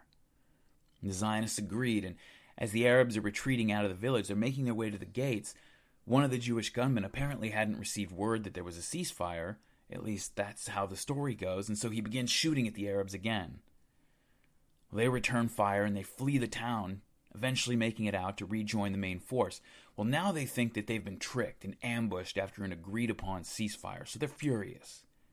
They get together with the main force and they prepare a counterattack. They also think that maybe the reason they got shot at twice is because this settlement actually is hiding something. So they launch an attack. They assaulted the walls of the compound as the Zionists fight back from defensive positions and sniper nests. When finally the smoke clears and the Arabs pull back, they're dead on both sides, although the numbers depend on who you read. The most common number is that eight Jews and five Arabs were killed, with more wounded on both sides. But um, Israeli historian Benny Morris reports in his book Righteous Victims that six Jews and, quote, dozens of Arabs died and more were wounded. So you can take that for what it's worth. Let's just say at least a half a dozen on each side died and a few dozen were wounded. As the Arabs are regrouping and deciding how to proceed, the Zionists look at their position and they realize that it's untenable, so they back out and abandon the outpost. Now, as you can imagine, every single detail of this incident is controversial and emotionally charged. In fact, I should probably just put a disclaimer at the beginning of this episode to say that this is the case for every single part of this entire story. Uh, but I would still say it here because it's important. This is a watershed moment in the relationship between the two groups. This is, this is an important point where something changes for good. Zionist historiography insists that this supposed search party was only using that excuse to harass and rob the Jewish settlement. The Arab versions often say that the shots fired by the Zionists after the ceasefire were an attack, not a mistake. Why it all started and how it proceeded is murky. No one really knows exactly what happens, but, but in this part of the world, back then just as it is now, there seems to be like a force field around it that repels any kind of ambivalence or any gray areas at all. Everything is black and white. So it wasn't a week before the Battle of Tel Hai was being mythologized by both sides. Among the Jewish dead was the old warrior Joseph Trumpeldor, shot in the hand and the belly. He had been evacuated with the rest, and he wouldn't die until later on that night. And as he was bleeding out, someone is supposed to have told him that his wound was likely fatal. There are a few versions of his reply, but the most common is Never mind, it is good to die for our country. Well, those words would stay on the lips of Zionists for decades. They would become a slogan almost. Trumpeldor was a hero, the first Jewish martyr in their fight for Palestine. And this was the first major engagement between the Arabs and the Zionists. So it sent shockwaves through both communities. You know, up until this point, many Zionists had been in a state of denial almost about the natural antagonism between their goals and the political rights of the Arabs. There were things they just did not want to face. There had been Zionist leaders who were trying to tell their fellow Jews that there was a conflict approaching, that the creation of the Jewish homeland was not compatible with the Arabs' hopes for political independence, but a lot of people just didn't want to hear that. The American Commission had said the same thing in its report, but that report was squashed. So, up until this point, Arab opposition to Zionism, while it was ubiquitous and strongly felt, and everyone knew that, it wasn't felt by most Zionists to be an imminent threat requiring immediate direct action. I mean, only a few months before this fight, some Arab militias were approaching these same Jewish settlements to offer them an alliance against the French. Remember, Chaim Weizmann had sold Zionism to Faisal in the first place by but, you know, telling him that the Jews were hoping to work with their Arab neighbors to build up this independent country. So, so some of the Arabs tried to tell the Jews that maybe they both had a common enemy in the French. The French weren't going to be any more interested in the Balfour Declaration than they were in Arab independence. So, so if you guys really want to help build a country with us, start right now. Help us stand up to the French. Well, of course, the Zionists wanted no part of that. The Arabs were out on their own, but the Jews knew that they were safe under the protection of the British. So there wasn't this clear idea, among all of the Arabs at least, that the Jews were the enemy up until this point. Well, any ambiguity in their relationship evaporates after Tel. This first battle, and it was really a gunfight between a couple of gangs, but we'll, we'll call it by its mythological name, the Battle of Tel. It's really a microcosm of the entire history that follows right up to the present day.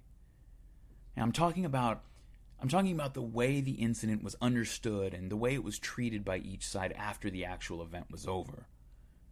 After the battle, both sides go their separate ways, and their separate versions of what happened go with them. The Zionists brought back stories about how they were minding their own business after declaring neutrality regarding the dispute between the Arabs and the French, and then along comes this group of armed Bedouin and Shiite militia demanding to invade our homes, supposedly to search for French soldiers. And they force their way in, barging into houses and shouting, and naturally they frighten someone into firing the shot which started the firefight. After we gave them a fair chance to retreat, they took advantage of an honest mistake by one of our defenders to regroup and attack our settlement and do what they wanted to do all along.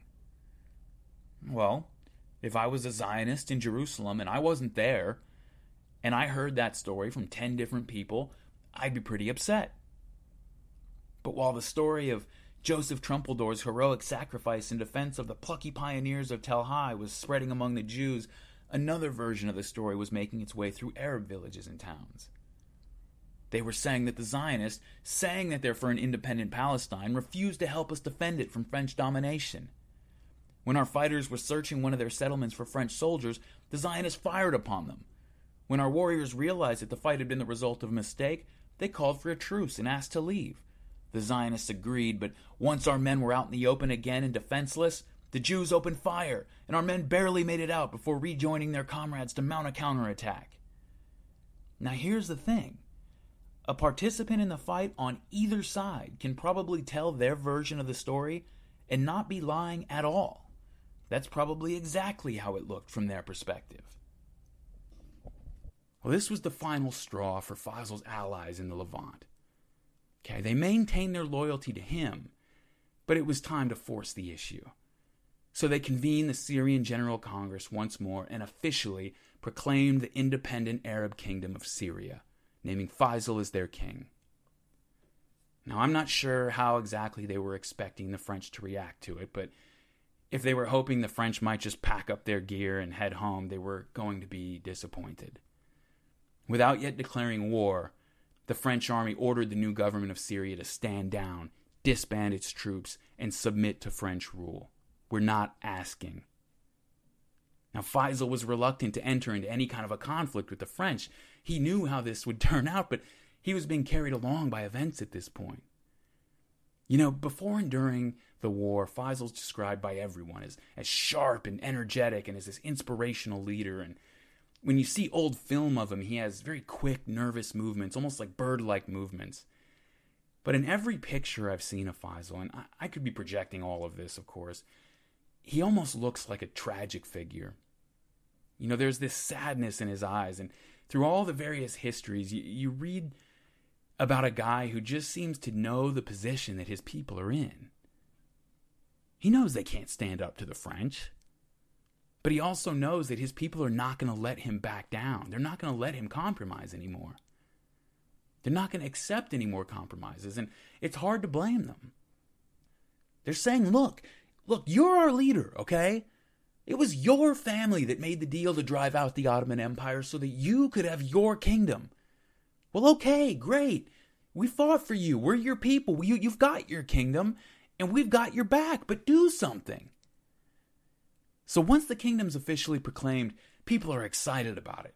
I, I mean, there's energy all through Syria, Lebanon, and Palestine right around this time. You know, they're out in the streets, not just not just with, with enthusiasm, but but in defiance as well.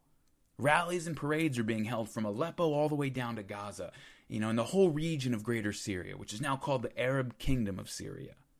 The Arab Kingdom of Syria exists now, and Faisal is the king of it. Okay, that's how international politics works. You declare something like this, you have it. It exists unless somebody can take it from you. Well, the Arab Kingdom of Syria exists, and people are excited. Now, Palestine the southern province of this kingdom. This was something that the vast, vast, vast majority of Palestinian Arabs were totally in favor of. This is what they wanted. So they're out in the streets proclaiming their loyalty to their new king, Faisal, and also showing their excitement at being a part of this thing. You know, this is the first independent Arab state in centuries. They're the first independent Arab nation state ever. It's an exciting thing. People are people are out showing that excitement, but the whole month of March is also marked by increasing tensions. And you thought it was bad before, it's getting real bad now. Even sporadic violence starting to happen. And as March turns over into April, it's starting to spiral. Everybody can feel it. Countrywide demonstrations are scheduled for Easter Sunday, April 4th. This is also the traditional day for the Muslim festival of Nebi Musa. Every year for Nebi Musa, a parade would take place, and this year the religious celebration is going to double as a political rally, which it always, I mean, it always did to a certain extent. This was kind of wrapped up in Nebi Musa. This kind of thing isn't uncommon in the Arab world even today. These things are very often tied together. You'll often see public rituals like like funerals and weddings and I don't know, um, holiday festivals and so forth turn into sectarian or political demonstrations. Well, the Nebi Musa festival was kind of born out of that tendency. That it, it always had a political element to it. Christians would be pouring into the city of Jerusalem for Easter from all over the place, and so Muslims from around the region would pour in to kind of match their numbers and make a show of force. It almost always went off without incident, but there's always this tension in the atmosphere for Nebi Musa. Israeli author Tom Segev describes what it was like. He says, quote, they came in from all over the country as well as from neighboring countries, tribe after tribe, caravan after caravan, with their flags and weapons as if they were going to war. So there was always this political element to it. It was always, you know, you could you could cut the tension with a knife at Nebi Musa, but now the dynamic had totally changed. There'd never been anything like this before. See, instead of Arab Muslims and Arab Christians pouring into the city in opposition to one another, now you had both Muslims and Christians united in their opposition to Zionism. So Zionist leaders are concerned. They're terrified, actually. They're, they're imploring the British to ban the public gatherings altogether, using force if necessary. But the British know better than that. You know, they probably understand that this will just make the situation infinitely worse, so they refuse. They're, they're still going around the country trying to convince the Arabs that they have nothing to worry about, that they shouldn't feel threatened. You know, they start using the army to ban their traditional holiday festivals. How's that going to look? The British are usually way more savvy than that. unfortunately, they go all the way in the other direction. In the end, the British deploy 188 troops to keep order in Jerusalem. To put that in perspective, the Ottoman Empire would usually deploy thousands. They would keep artillery pieces trained on the route of the procession during the annual Nebi Musa parade. Well, when the day arrived, there were up to 70,000 Arabs by some counts, crammed into, into Jerusalem. An article in the Times of London from 1920 describes what it was like. Quote, it must be admitted that trouble has been brewing for some time. The religious festivals seem to have brought matters to a head. The Muslims have shown no hostility to the Christians. When Christian and Muslim processions on April 2nd almost met, not a word of hostility was uttered. A number of Muslims came into Jerusalem from Hebron on April 4th when the procession was approaching the Jaffa Gate. The cry went up from outside the gate The Jews are attacking us! It is not known whether there was any foundation for the cry, but it started the trouble. The Jews seem to have been prepared, for they were armed with knives. And so a riot breaks out. Mobs of young Arabs attack Jewish shops and homes, and they're fighting with Jewish gangs in the streets. Many of them head over to the Jewish parts of town, and they're breaking into homes and now attacking Jewish civilians. Lacking the manpower to break this thing up, British troops instead just focus on trying to contain it, trying to block off certain areas of town, prevent movement, and isolate people, just prevent anybody new from joining it. Well, that sounds great in theory, right? You don't want armed Jewish gangs going in and joining a riot in progress, but the Zionists later complained that the only effect that this had was to prevent Jewish defense forces from going in and driving out the rioters, which the British just did not have the manpower to do. And so Jews in the old city found themselves shut into this area with a rampaging mob.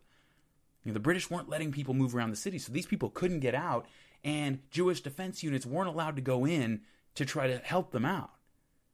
When finally the British gather enough soldiers to impose martial law, five Jews are dead, 200 are wounded, 18 critically wounded. Now, to make matters worse, many Jewish men had formed themselves up into these defense units to go do battle with the rioters, right? So many women and children were left alone throughout the entire event. Because, see, the British, they largely prevented any of these Jewish militias from actually joining or affecting the fighting at all. They identified them and bottled them up pretty quickly. So, the women and children were mostly defenseless, and they suffered the brunt of the violence. Many of those 200 wounded were women and children. Many of those wounds were from sexual violence. Women were raped all over the place. There was one report of a 15 year old Jewish girl being gang raped along with her sister. I mean, this wasn't uncommon, it was a nightmare. On the Arab side, there were four dead, another two dozen critically wounded at least, mostly by British soldiers and Jewish militias who had managed to get into the fighting. Now, I don't know about you, but whenever I think about these long term, enduring historical tragedies, like the conflict between the Jews and the Arabs, it's something my mind does. It's always hard for me not to look back and wonder if it had to be that way. You know, if there were conflicting interests and a collision course here that really probably couldn't have been avoided. Or if it could have gone differently. And if it could have, if there ever was a chance then where were those invisible Rubicons that got crossed? Those points of no return? You know, those moments of sadism or poor judgment when something was broken that now it couldn't be put back. And now the system of violence sort of takes on a life of its own, has its own energy, its own momentum, and nobody even has to remember how the whole thing started anymore. Now it's just a got its own energy of reciprocal grievances that doesn't even require recourse from outside the system. Well, I think it's likely that the Nebi Musa riot of 1920 was that kind of an event. If peace had ever been an option, and it may not have been, by the way, you had very important Zionists, guys who would go on to become the leaders of the movement in the next few decades. You had these leaders up to this point, before this point, telling their fellow Jews that they were the conquerors here, and that this was a situation where you had a conqueror and the people in land they intended to conquer. So I don't know how you make peace out of that, but but if there ever was a chance that some of the other people, some of the more moderate Zionists, might have won through and guided this process back onto the tracks, that possibility probably died in early April 1920. After the riots, you know, the British have made this cake, and it didn't take long for them to start to eat it. They're going to get a little taste of what their life's going to be like in Palestine for the next few decades. And if they thought they were going to make friends here with anybody, they're about to find out how wrong they were. neither side is happy with the British. In fact, both sides are lobbing accusations against them. The Arabs are angry that the British seem to already be breaking every promise they ever made. And to the Jews, well, I mean, imagine the Jew- to them this just looks like an old-fashioned pogrom.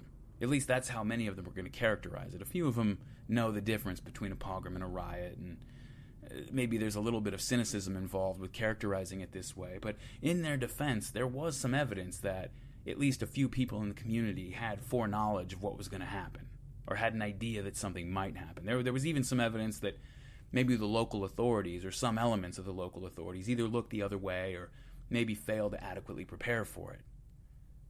But some people would go much further than that. Chaim Weizmann and several other Zionist leaders, they just straight up accused the British Army leadership of allowing the attack to go forward. And then once it started, of failing to contain it as quickly as possible just to make a point. And we'll get into that point here in just a moment. But, well, to give you an idea of how the relationship between the British and the Zionists is starting to develop, uh, give you one example. After Nebi Musa, the head of the Zionist Commission, Menachem Usishkin, we heard from him a moment ago, he had the run in with that mayor of Jerusalem. He was involved in another confrontation that really shows you the budding resentment and distrust on the part of the Zionists toward the British military leadership. Usishkin had been visited by the British military governor in Jerusalem. This is the guy that is in charge of keeping peace in the city. His name's Colonel Ronald Storrs. And so Storrs had come to express his condolences to the Zionist leader. And he tells them when he gets there, he says, oh, I've come to express my grief over the catastrophe that befell us. And Usishkin kind of gives him this sarcastic, confused look, as if he's not really sure what Colonel Storrs is talking about. He says, mm, Which catastrophe? And Storrs is a little bit puzzled by this. He says, Well, I, I'm, I'm referring to the saddening events which took place here the last few days. And then Usishkin lights up with recognition. He says, Oh, His Excellency's referring to the pogrom.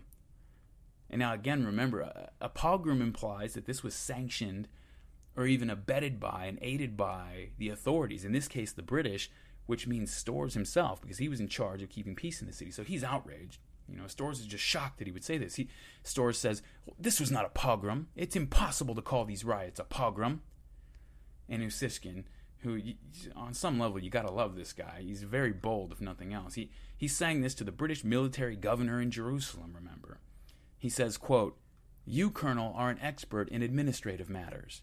I am an expert in pogroms." And I can assure you that there's no difference between the Jerusalem pogrom and the Kishinev pogrom. The organizers of the local pogrom didn't show any originality. They followed step by step the ways of the perpetrators of the Russian pogrom. Tsar Nicholas also did not interfere with the pogrom. He has also oppressed us. Yet, perhaps your excellency is aware of what has befallen him? In his place sits Trotsky. All our enemies in the world and in the land of Israel will also meet such an end. End. So you got to give him credit for being bold if you give him nothing else. You cannot take that away from Usishkin. He's telling a British military commander, well, really the military commander in Jerusalem, that the British maybe ought to take note of what happened to Tsar Nicholas II in the Russian Empire after that regime failed to protect its Jewish population. And just to remind everyone, Tsar Nicholas was executed in a dirty cellar with his whole family down to the little children by a couple Jewish communists. So Usishkin's got a mouth on him, and we shouldn't take his words as being representative of the whole Zionist position. But he is the highest ranking Zionist in Palestine at this time, so it should give you an idea of how quickly and dramatically the relationship between his people and the British military has started to deteriorate. And while it would be a stretch to say that the feeling was mutual from the British side, the patience of the British military for the Zionist antics was starting to wear thin already. You know, they saw the Nebi Musa riots and the behavior of the Zionists in general very, very differently. Very differently from the politicians back in London, even. You know, this is to put it coarsely, but really they saw the situation through soldiers' eyes, the way you might expect a soldier to see it. What they saw were Zionists moving into Palestine, agitating the Arabs, pushing them off their land, making a big show of their intention to take over the country. And why? Because they're going to come invade? Because they're going to fight for it? No. They're doing it because they think that their groveling, bought off politicians back in London are going to make the British Army do their work for them. They think they can agitate the Arabs all they want because the British politicians are going to make the British Army protect them. Well, this drove the British Army crazy. right? They had just spent two years relying on the Arabs, fighting alongside them, watching them risk their lives for their independence. Meanwhile, many of the Zionist leaders had spent most of the war supporting the Germans and the Ottoman Empire.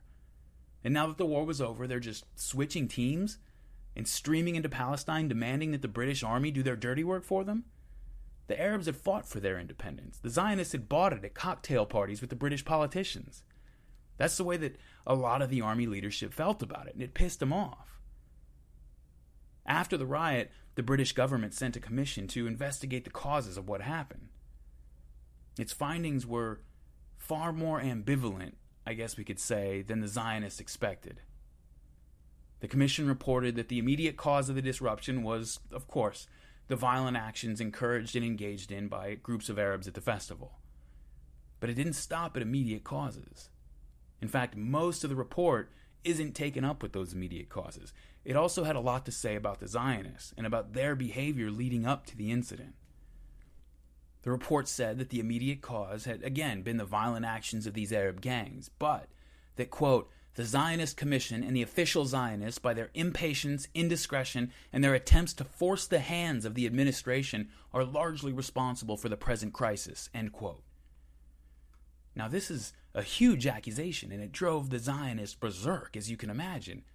But see, it's exactly what the military leadership had been going on about, what had been making them so angry. See, they believed that the Jews were being deliberately provocative, that they were being belligerent on purpose, thinking that if the Arabs could be incited to violence, that the British army, whatever they might have thought about what the Zionists were doing, at that point they would have no choice but to choose sides and crack down on the Arabs. The political leadership would make them do it. That was the Zionist calculation. Well, the army had called their bluff. Okay, the Zionists had been parading through the streets and performing military drills in Jerusalem and giving speeches about what they intended to do. But when the Arabs inevitably reacted to that, the British military was nowhere to be found. And not only that, not only was it not around to save the Zionists, they actually blocked and arrested armed Jewish militias who did try to save the Zionists. Now, of course, the military leadership explained this as a simple tactical miscalculation, nothing on purpose, but the Zionists did not buy that at all. In fact, the Commission didn't really buy that either, at least not fully. They had plenty of criticism for the military's actions, beyond just, you know, mistakes were made. Now, the British Commission, though, it was experiencing this same cognitive dissonance that the American Commission had the previous year. Before they arrived in Palestine, they expected to find something completely different from what they did find. You know, as far as they had been told by British Zionists like Chaim Weizmann, the Zionists were just looking to be good neighbors. They were looking for a place to live, a society to participate in, nothing more. But when they interviewed actual Zionists living in Palestine, that's not what they found. What they found was a lot of people who didn't like Arabs and weren't shy about telling anybody who wanted to listen, and also who weren't shy about telling anyone who wanted to listen that they didn't plan on being anyone's friendly neighbor. Now, this is not what the Commission expected to find. It's not what they had been told. And they knew that it's not what the wider British government thought it was getting itself into or, or, or thought it was supporting. So it generates a report to detail its findings and deliver them to the cabinet. But before it can make its way up there, the report is squashed. It never sees the light of day. Just as the American report had been suppressed a year earlier, this British report on the Nebi Musa riots is marked secret, put on the shelf, and never released to the wider British government. This is the second time in a very short period of time after the First World War that, that, that a major commission has investigated this situation, been shocked by what they found, and for one reason or another, fails to get that information to the British government in a way that might actually affect their policy and, and allow the British government to make an informed decision about what it's doing. This is a pattern that's going to repeat itself one way or another for, for the next two decades. You know, military and civilian administrators on the ground in Palestine are going to try again and again and again to alert the British government that things are not going as planned. And that whatever information the British government has, the orders they're passing down don't make any sense, that they're making things worse. But for the next two decades, the Zionists and their allies in the British government are going to continue to place themselves in those critical nodes in the information flow that allow them to curate and filter the information before it reaches the British political leadership in order to create a narrative that suits their goals, that downplays the resistance and, and makes it seem as if the British government is maybe not getting itself into something as, as troublesome as they really are. And as a result, the British government's going to continue to just march forward blindly in pursuit of this contradictory policy, never really understanding until it's too late that the goals of the Zionists and the rights of the Arabs cannot coexist when the goal of the Zionists is to eliminate the Arabs' political rights altogether. But as much as the Nebi Musa riots were an outrage and a tragedy for the Jews in Palestine, Zionist leaders also knew that it was an opportunity. This was their moment. The French had been waiting for an excuse to just take the gloves off and really knuckle down on Faisal and the Syrians, and so the Zionists make sure that they have one. They spread word around Europe that innocent Jews are suffering pogroms in Jerusalem, of all places, and this gives the French the international political cover that they need. Even the people who are sympathetic to the Arabs are having trouble getting a word in now. As stories about Nebi Musa spread, the French are able to steer the narrative away from imperialism and towards the idea that they're going to protect the Jews from persecution. And so the French cobbled together a League of Nations conference to make its mandate for Syria official. It hadn't actually been put down on paper yet, now it has been. And this gave France a free hand to declare war. Because now Syria was in violation of a League of Nations mandate, and so and so France could say that it was merely enforcing the will of the international community. And so in the summer of 1920, France moves in force against Faisal. Well, Faisal wants nothing to do with this. Probably at the urging of the British, he surrenders without a fight and orders his men to do the same. You really got to remember, we talked about this at the beginning when Weizmann met with Faisal. Faisal's not even from the Levant. Okay, he's not from the area. And his family still controls a kingdom that spans the whole western portion of the Arabian Peninsula. and includes the two Muslim holy cities. So he and his Hashemite followers, whatever happens to Syria, they have a perfectly good home to go back to, in other words. For Faisal, Syrian nationalism had always been about personal and family ambition. Most of the disillusioned Syrians who had rallied to Faisal's banner just went back to their homes. I mean, what else were they going to do? Faisal's Hashemite forces were by far the most capable and well equipped Arab military force. They were the only ones who even might have dreamed about standing up to the French, and they were sitting in the capital preparing to surrender. A few of them took to the hills to try to carry on an insurgency. That went nowhere. Um, one man did do his best to mount a symbolic defense. His name was Yusuf al Azma, and he had been Faisal's own minister of war, actually. He threw together a ragtag group of poorly equipped civilian militia with a few veterans um, to try to get between the French and Damascus, but there's no surprise ending here. He had about 3,000 Arab light infantry, and they were crushed by a French army that was about 9,000 strong. And it had cavalry, artillery, and aircraft support. It wasn't a fight, it was a slaughter. Um, but this is what's called the Battle of Maysalun. It's the only battle of the Franco Syrian War, and it wasn't much of a battle in a war that wasn't much of a war. Yusuf al Azma had been a former Ottoman general, so, so he knew the score. He knew what he was getting himself into. He harbored no illusions about what he was walking into. He knew that his chances of victory were sub zero. But he decided to make a stand knowing what would happen so that no one would ever be able to say that the Syrians had welcomed the French into their country because there were already people trying to push that narrative. But as far as he was concerned, no one was ever going to be able to say that the French had been welcomed in. If the French were going to take over, they were going to have to kill some Syrians to do it. Faisal might have rolled over, but, but Al Azma made a stand so that the French would be forced to show their hand as conquerors. Al Azma himself was killed in the battle. I mean, he, he, he made the sacrifice himself, but to be honest, he probably didn't have to. The French were not shy about looking like conquerors in 1920. Just to give you one example, um, the commanding general of the French forces cleared up any lingering doubts future historians might have had as his army entered the city of Damascus. As his army moves in, he, he makes a detour to stop at the Grand Mosque. He enters the tomb of the great 12th century Muslim general Saladin. Now, Saladin is the ruler and commander who had finally driven the Crusaders from the region eight centuries ago. He's one of the most revered figures in the Muslim world to this day. I mean, he's one of the greatest figures in history, period. And so, as Faisal and his Hashemites are waiting around to welcome their new French masters, this victorious general first makes sure he has an audience, and then he walks up to Saladin's tomb and kicks it. And he calls out, quote, Awake, Saladin, we have returned. My presence here consecrates the victory of the cross over the crescent, end quote. So you can't get much clearer than that. The destruction of the short lived Arab kingdom of Syria by the French threw any hopes for Arab national independence in the Levant into a blender. Up until this point, Arab nationalism in the region had been focused on this larger Syrian kingdom. And all their efforts had been dedicated to rallying support for a national identity on that basis. Palestinian Arab leaders had been selling their people on this idea of committing their loyalty to that larger state.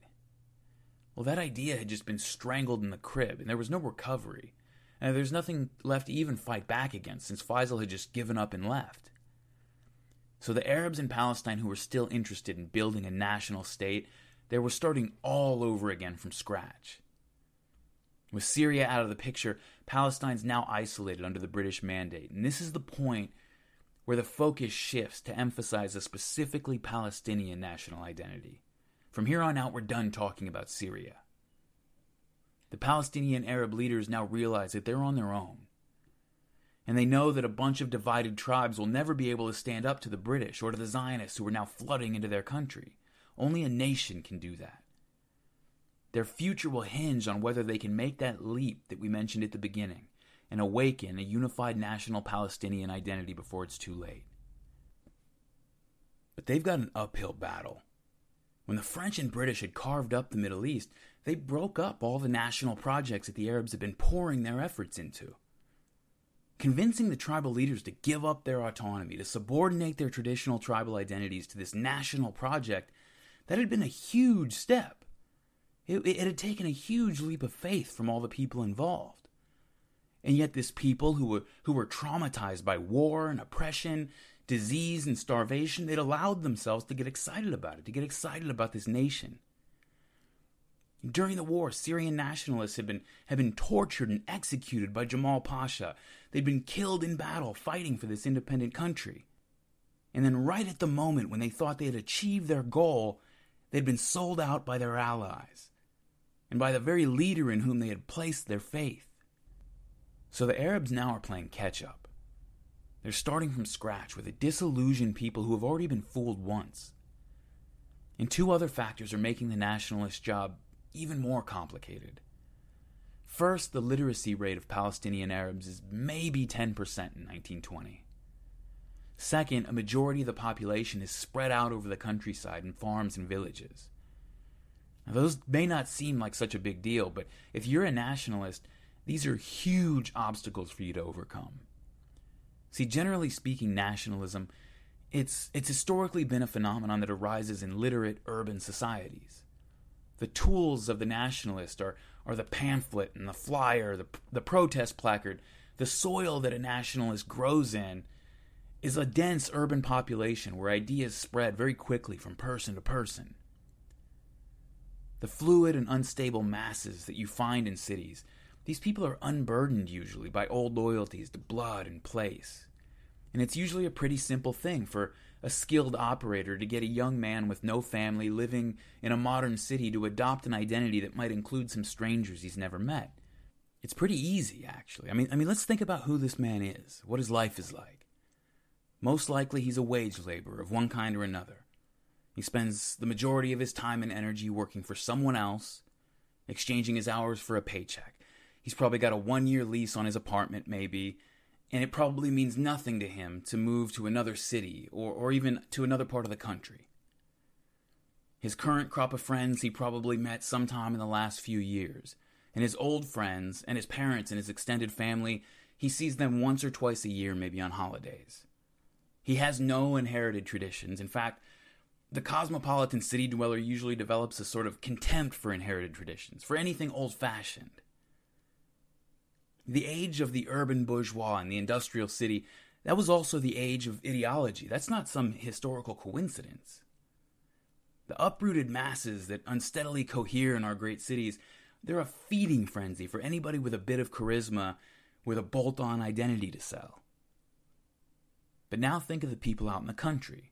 It's a much tougher sell out in the provinces. To begin with, a man out there is probably farming or grazing on a piece of land that has taken his family generations to build up. There are memories attached to the stones and trees, and he probably lives geographically very near a large extended family whom he wouldn't even consider leaving. His large family is nested in a larger clan and then a larger tribal structure on top of that, and there's a long history of alliances and feuds and victories and defeats and betrayals with all the other groups. His tribe will have traditions that have been passed down faithfully from his grandfather's grandfather, probably taught to him next to the same fire in the same house on the same piece of land. And this is a much larger issue that, uh, well, I'll try not to let myself get too sidetracked by it, but I want to explore it for a moment.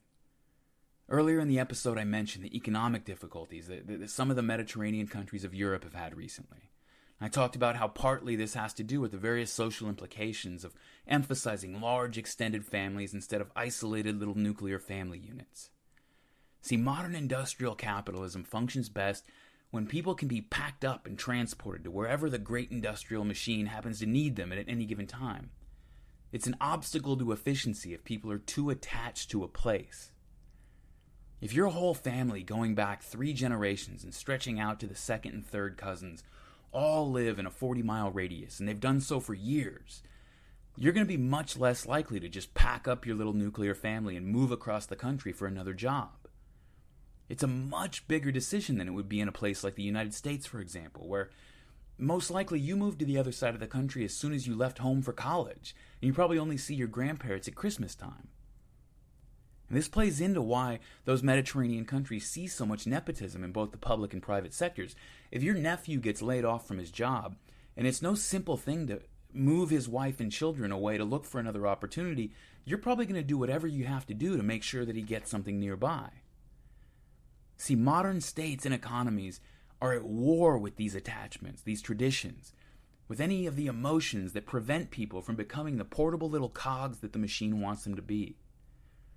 The perfect worker consumer in a capitalist state is basically one who's in a nuclear family with no sentimental attachments to place, no prejudices segmenting his preferences or desires. In fact, the more homogenous and predictable his, his preferences are, the easier he is to market to. I mean, can you imagine how annoying it must be to McDonald's that so many people in India don't eat beef? All that extra work printing up new signs, creating different product lines. If McDonald's had its way, every Hindu in the world would convert tomorrow. Modern capitalism, is, as much as communism, although in a much less obvious and direct way, is a corrosive force. And I don't even mean that in a, in a, in a bad way. I, I'm not attaching a value judgment to it necessarily. I'm just, when I say corrosive, I'm referring to the way that it slowly works to dissolve differences into homogeneity. And the way that it works to create people who have tastes and fashions, but not identities.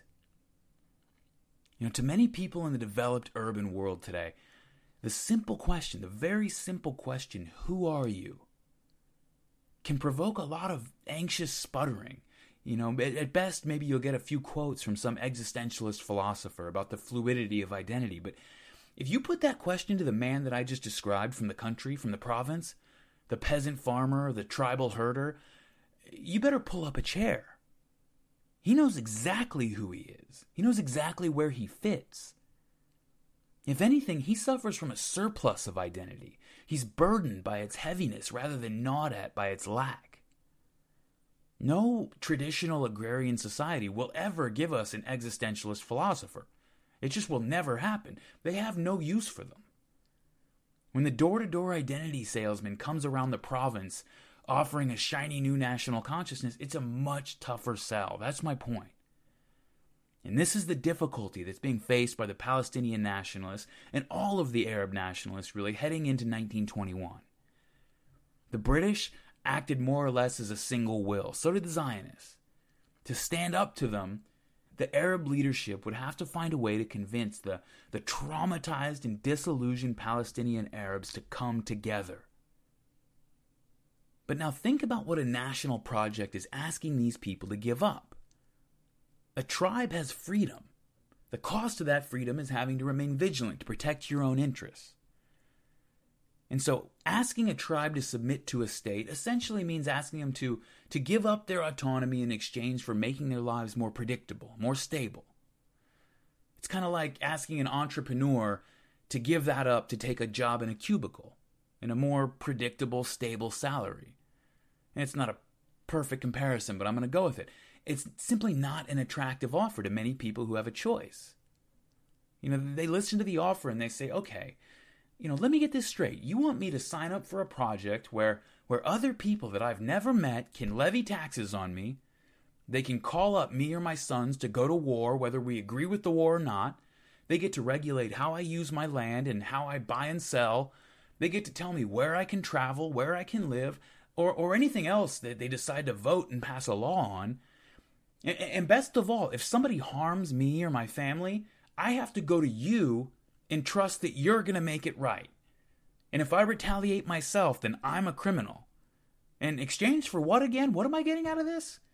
Just so that we can have the resources for grand scale projects and an army and a political system to stand up to great nations? Um, couldn't those things just as easily be turned against me? This is the way a lot of them see it. I mean, this is why I quoted Michael Corleone from The Godfather earlier. You know, he said, I don't trust society to protect us. I'm not leaving our fate in the hands of men whose only qualification is they, that they con some people into voting for them. It's exactly what he's talking about here. Leaving aside the deep ties of loyalty and identity, forgetting all that for a moment, from a strictly practical standpoint, the trade off is just not that interesting to a lot of people who have a choice.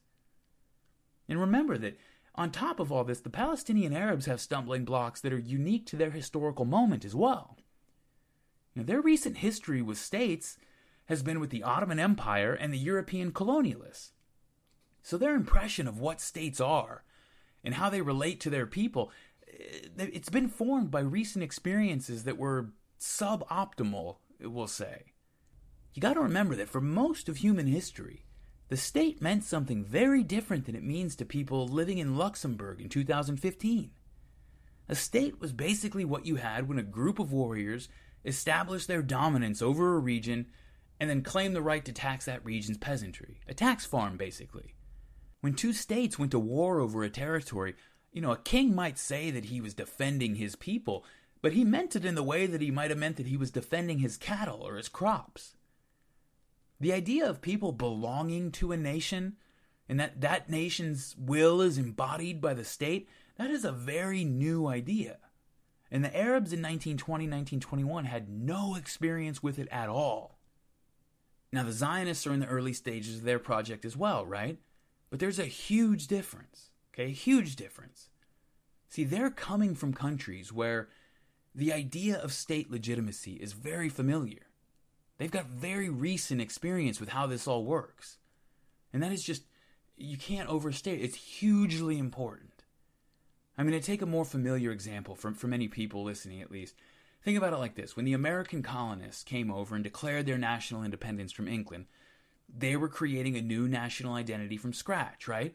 But again, the people doing it, they were children of a culture whose family structures, whose whose ideas about government and about the relationship between the individual and his family and the larger social body were already well developed in this direction. They were deeply ingrained. There's this, there's this great book. It's called Albion's Seed, and it's about the stages of migration out of Britain into the New World. And it's fascinating because it gets into all this. It, it talks about how the local cultures of various regions of the United States were determined to a large degree by which region of the British Isles the major waves of settlers came over from. The eastern seaboard was settled by English Puritans, right? And, and, they came over with firm ideas about education and business and government, and the culture of New England is still influenced by those ideas even today. But the southern agrarian and western ranching cultures of the United States, very different. They were influenced by the influx of people from the northern borderlands, the, the Scotsmen and Irish and English borderers who were much more independent, much more accustomed to relying on their local clans. Back in the British Isles, they lived far, far away from the centers of state power, so, so they got used to making decisions at the local level. And when state power did come around, you know, it was experienced as more of an unwanted intrusion rather than just a natural fact of life, the way it would have been for somebody in London, say. And so it's no coincidence that these were the people that formed the bulk of the Confederate Army during the Civil War. They carried the same relationship to the national government, the same loyalty to the local rather than the general. And so all of this transferred over. All, all these cultural biases and structures transferred over into a people who had more loyalty to their state, wherever they lived, to the local, rather than to the overall Union. I mentioned earlier the feud between the Hatfields and the McCoys. Well, well, the Hatfields were an English family from, I think, way up in Yorkshire. The McCoys were Scots Irish, and their American incarnations lived all the way down on the Kentucky West Virginia border. That probably wouldn't have happened in Boston. You can think of the Zionists kind of like the Massachusetts Puritans in this sense, at least. They're starting up a new identity project, but they're doing it with people who are almost exclusively urban highly literate, and are, who are coming at this with recent experience of living under state governments and institutions. So they have a huge head start. And, and they're able to act with a unity of will and speak with a common voice that, you know, it's far from complete at this early stage, and we'll get into the divisions in a moment, but it's light years ahead of where the Arabs are at. And after Nebi Musa, that common voice of theirs, it is screaming at the British government about the conduct of the military in Palestine. Now, the military had its defenders, and the Zionists certainly had their critics in the British government, but, but they also had powerful allies. David Lloyd George was still the prime minister in Britain, and he had been an ardent Zionist supporter for years. And so the British government responded to Zionist pressure by replacing the military administration in Palestine with a civilian government. To serve as the High Commissioner of this new administration, the British appointed Herbert Samuel, an assimilated British Jew and a long-time committed Zionist. Now, the commanding general of the outgoing military administration thought this was madness. He, he, he, warned London that this was a dangerous move that would only further confirm to the Arabs that the British were working with the Zionists actively to displace them, and he wasn't wrong about that. The Arab response to the appointment of a Zionist as, as the High Commissioner in Palestine was basically what you would expect it to be. I mean, put yourself in their position. Imagine how this move looked from their perspective.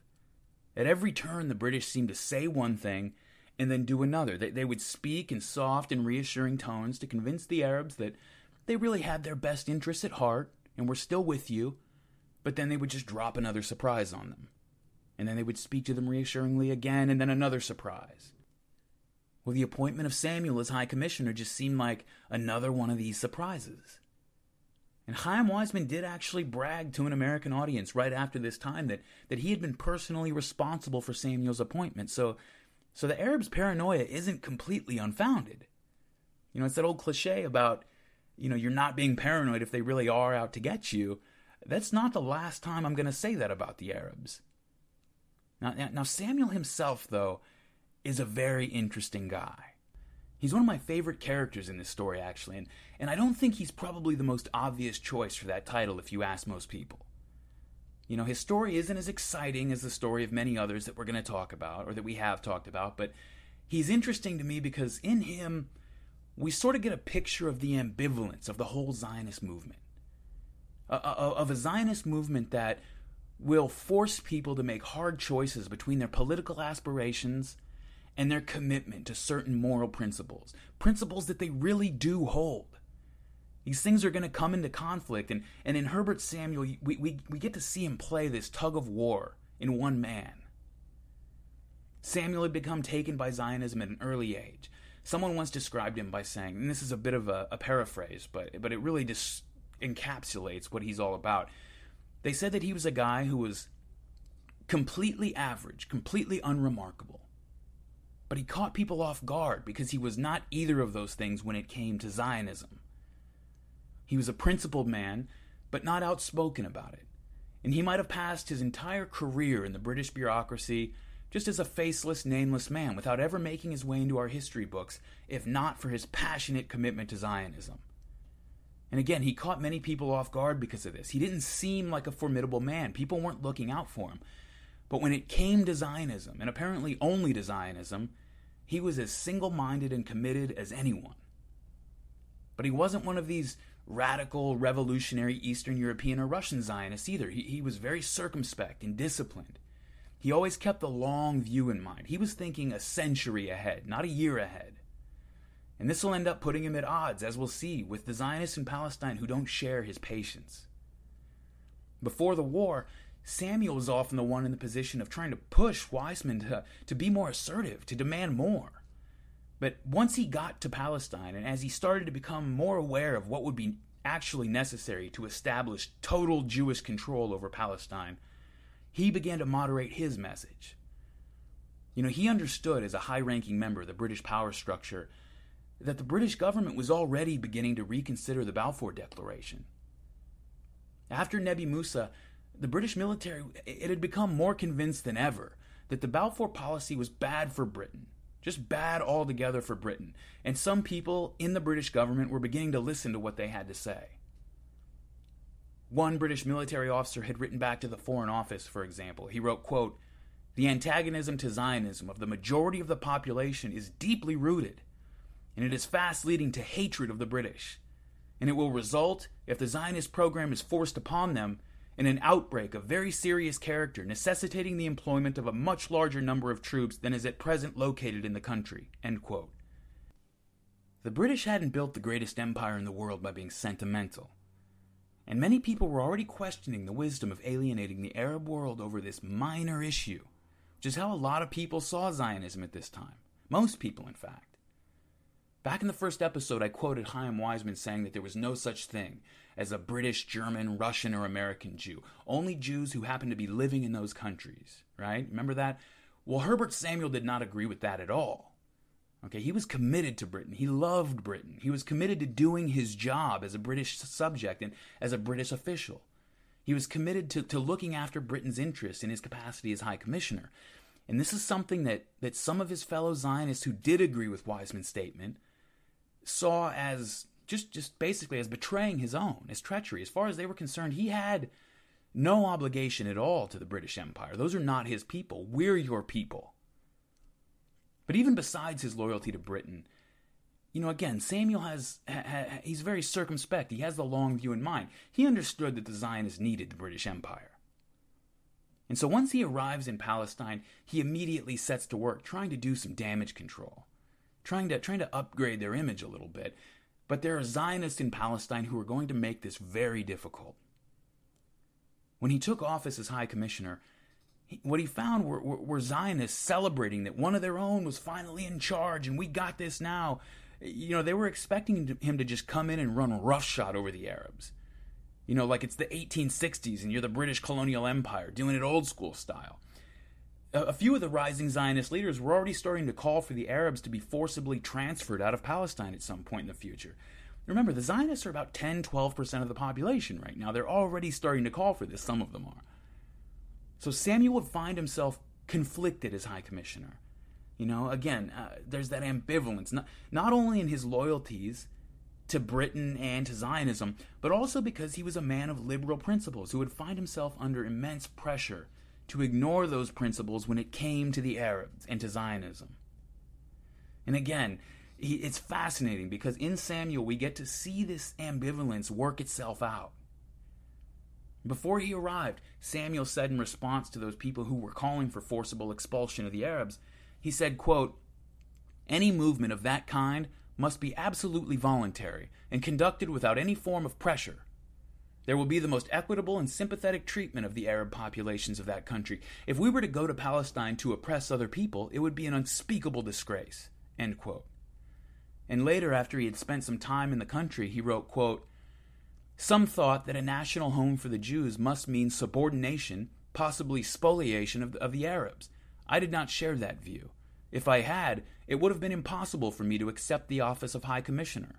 All my life a convinced liberal, for ten years a minister in a liberal government, steeped in British principles of administration, I was the last man to take a hand in any policy of oppression. Now, just hold on for a minute, because I can hear you out there, okay? Don't be too cynical. All right, I, I would never tell you how to feel about somebody. This is entirely up to you. But but for me, of all the people in this story, Samuel is actually a guy that I believe when he says that. Yeah, I really do. As far as I can tell, he does mean what he says in that quote. Now, but at the same time, those words don't necessarily mean exactly the same thing they might mean to you or me in 2015 either. I do believe that he meant what he said, but but today we're working with completely different assumptions about about liberalism, about about things like what constitutes oppression. As he said, he was steeped in British principles of administration, and now he meant that in a fully positive light, in the most progressive way possible in 1920. But in 1920, those principles had had what most of us today would consider uh, a dark side, I guess. There's a technique to administering a colonial government among a foreign people who don't necessarily want you there. And the British, the British wrote the book on it. And so as the civilian administration under Samuel settles in, they start doing what the British did better than anybody in history probably. Just getting a feel for the divisions and rivalries, learning everything they can about about who's allied to whom and, and which tribes don't like each other, who can be bought and who can't, you know, who's nursing old grievances that they can take advantage of. And on the other side, Samuel immediately makes a point of touring Arab villages all over the countryside and, and going to different towns and, and speaking to, to leaders in local groups and listening to their concerns. You know, he's trying to change the image, both of the British and the Zionists here. And he's making some headway, actually. See, Samuel understood the deep underlying truth about a nation being an entity that is united by a common enemy. That's, that's something that Theodore Herzl, the father of political Zionism, had said. We'll get into that more in a moment, but, but Samuel understood it on, on some deep level. And the British Empire as a whole understood it on some level. You know, the whole strategy of the British Empire with regard to its colonies was to deprive them of this common enemy. You know, you just don't give them that. Don't give them that uniting factor. The strategy is to, is to slide into the spaces between exploiting divisions to make sure that the only enemies the Arabs saw when they looked around were their traditional enemies, other Arabs, other tribes. And make sure that they don't perceive the British as a threat to their little tribe, and especially not as a common threat. And if you can get all the little tribes to see the British as a possible ally that they can use to get over on their local traditional enemies, even better. That's the best thing possible. And the British were brilliant at it. Well, the two most powerful families in Palestine were the Nashashibi clan and the Husseini clan. They were both based in Jerusalem, and these two families hated each other's guts, okay? They had for years. They hated each other. And when they weren't fighting directly, you know, with violence, they were competing with each other for honor and reputation and influence in the country. Uh, everybody in Palestine, every Arab at least in Palestine, if they weren't directly beholden to one of these families or, or enemies with one of these families, they at least had a very strong opinion on the Husseini Nashashibi rivalry. Okay, everyone did. Well, this just makes things easy for the British. When they get in there and they see the Husseini Nashashibi hatred, I mean, they're just licking their chops. This makes things very simple for them, and they set right to work. So, you remember the mayor of Jerusalem earlier, the one that had the confrontation with the head of the Zionist Commission, Menachem Usishkin? He was a member of the Husseini clan. Well, he had also been the mayor when the Nebi Musa riots broke out.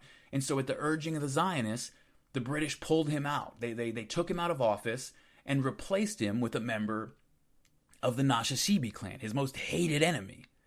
I'll let you use your imagination for how this went over with the Husseinis. See, colonial empires, by the way, they, they used to love this trick. Everywhere you look, it doesn't matter, not just the British, everybody, they all used it. They love this trick. It's very simple. You go into a territory, you find whoever is out of power at the time and not happy about it, and then you take them and put them in charge. Now, they won't have the legitimacy to lead the population because everyone's going to see them as your stooge. So they kind of become dependent on you to maintain their position. Often, after you put them in power, they use the opportunity to start taking revenge for, for anything that happened to them when they were out of power. And the Nashashibis definitely started trying to do that. Well, this only increases the animosity towards them and makes them even more dependent on your support, which makes them look even more like your stooge, which isolates them even more from the population, which makes them more dependent on you. See how this works? If the, if the twists and turns of British strategy get confusing, don't worry about it. The whole point was to tie up a society in, in so many confusing knots that it spends all its energy struggling against itself. You know, so that no one ever puts it all together and realizes that they're being played off each other by a larger threat. That's the whole point. The British ran this play again and again all over the world to make sure that different groups in their colonies, you know, were directing their hatred at each other rather than coming together and directing it at the British. It works like a charm if you know what you're doing, okay? And the British, the British sure as hell knew what they were doing. They were the best. They were the best. There's no other way to put it. And second place is not close. Their intuitive understanding of how power and identity were linked was just light years beyond any of the other colonial empires of the day.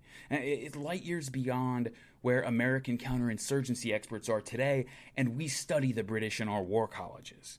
Okay? Now, keeping up with all the moves that the British make in any of their colonies, and in this story here, it can get extremely confusing, and it would take all day if we started getting into the details, so I'm only going to focus on the most important aspects. The two families that we already mentioned, the Husseinis and the Nashashibis, are central to what the British want to do in Palestine. There are other notable families that the British will deal with at times, but none of them are as prominent as these two. And most of the other moves that the British will make with these other families still has to do with the Husseinis and the Nashashibis in one way or another. Okay? So the Husseini clan is outraged at being ousted from the mayorship and replaced by a Nashashibi. But Herbert Samuel's very savvy. Okay? He doesn't stop there. Next, he installs a Husseini as the Grand Mufti of Jerusalem. This is the most important Muslim office in Palestine, really the most important religious official in the country. When that Grand Mufti dies just a few months later, Samuel calls his brother, Hajj Amin al Husseini, out of exile to take his brother's position as Grand Mufti. Now, Hajj Amin al Husseini, he had been in exile ever since he was accused, probably rightly, of helping to rile up the crowd during the Nebi Musa outburst. So now you've got the Nashashibis controlling the political side of the house, and you've got the Husseinis controlling the religious domain. And the British are going to encourage these two families to use their respective spheres of influence to hopefully neutralize each other, divide up the Palestinian Arab population, and neutralize one another. And the Husseinis and Nashashibis don't disappoint the British. After being given the mayorship, and partially in exchange for the mayorship, really, it was, it was part of the deal the Nashashibis began to advocate for compromise with the Zionists. And once they do this, the new Grand Mufti, Haj Amin, tries to capitalize on it by taking a hard public stance against Zionism, and he tries to portray the Nashashibis as Zionist collaborators. Now, the British and the Zionists don't discourage this perception. In fact, they do everything they can to encourage it. For example, when the Husseinis set up a political party in December 1920, the British helped the Nashashibis set up a competing party. And then the Zionists start pouring money into the Nashashibi party without even attempting to conceal it. They want everyone, in fact, to see where the money's coming from. And again, this may seem counterintuitive at first, but you have to get into the British colonialist head a little bit. The way they saw it, since the Nashashibis controlled the political institutions, the British and Zionists were happy to undermine their credibility by allowing them to look like collaborators. If more people went over to the Husseini side, that was okay. The Husseinis didn't have any actual institutional power outside of the bully pulpit of the religious institutions. Following this same line of thinking, the British often do some things that, you know, at first glance seem maybe a little counterintuitive from the outside, but you really have to get into their heads and understand how the British are looking at the situation. For example, they encourage Haj Amin to use his position as Grand Mufti to try and stimulate Muslim identity in Palestine. Why would they do this? See, up to this point, joint Muslim Christian associations, Muslims and Christians working together, had been the most effective organizers of opposition to Zionism. And the British reasoned that if the Muslims could be radicalized, even just a bit, then the Christians might be alienated, and that alliance might be broken apart. And the Christians, being isolated, would have no choice but to reach out and depend on the British for support.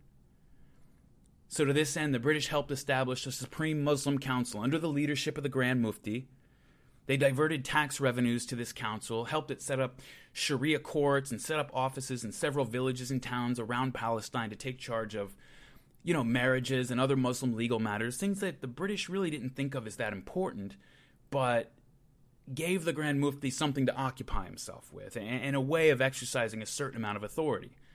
At the same time, the Zionists worked to undermine these Muslim Christian associations by covertly funding groups that were only for Muslims.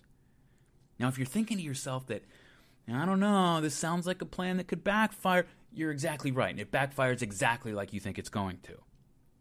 Okay, the plan works too well, basically. They got what they wanted. The Arab Christians feel alienated by the increasingly insular, you know, Muslim majority. But they also awakened something else, something they didn't intend and they didn't expect.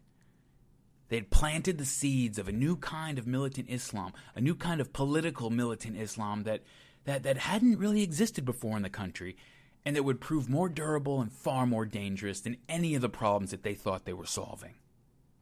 Now, if this whole pattern seems eerily, uncomfortably familiar, it should. In our own day, the State of Israel has employed the exact same strategy to great effect, tolerating and at times encouraging Islamist groups as a counterweight to secular nationalists, whom Israel, wittingly or not, helps paint as collaborators. The most recent assault on Gaza in the summer of 2014 was launched just three months after the Islamist group Hamas and the nationalist party Fatah agreed to end their eight year long conflict and create a unity government. That was not a coincidence. The fact that this pattern is still repeating itself a century later is a little bit of a spoiler for this story. You know, it tells you that the, to this day, the Palestinian Arabs have not been able to overcome the combination of internal divisions and external obstacles to form a united Palestinian national identity.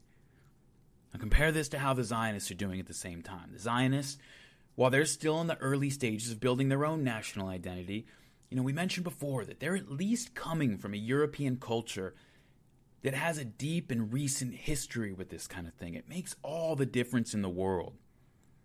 But that doesn't mean that it's a simple matter.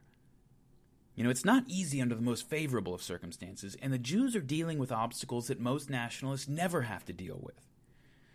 The first and most obvious is that they don't even have a national homeland to start. You know, they started a nationalist movement before they even had a place to live. Think about that. But believe it or not, that's not the hard part. At least I would argue it's not the hard part. I mean, getting some territory always takes work, but at least there's a long list of historical examples you can draw on if you're trying to figure out what you're supposed to do, right? We all know how to acquire territory, even if it's difficult. Well, the Zionists had very rich and very influential backers pushing the big bad British Empire, the greatest empire on the planet at the time, to get them a piece of land. So it was going to take some doing, but they at least had that part figured out. They knew where they were going with it. The second obstacle they faced is much more subtle.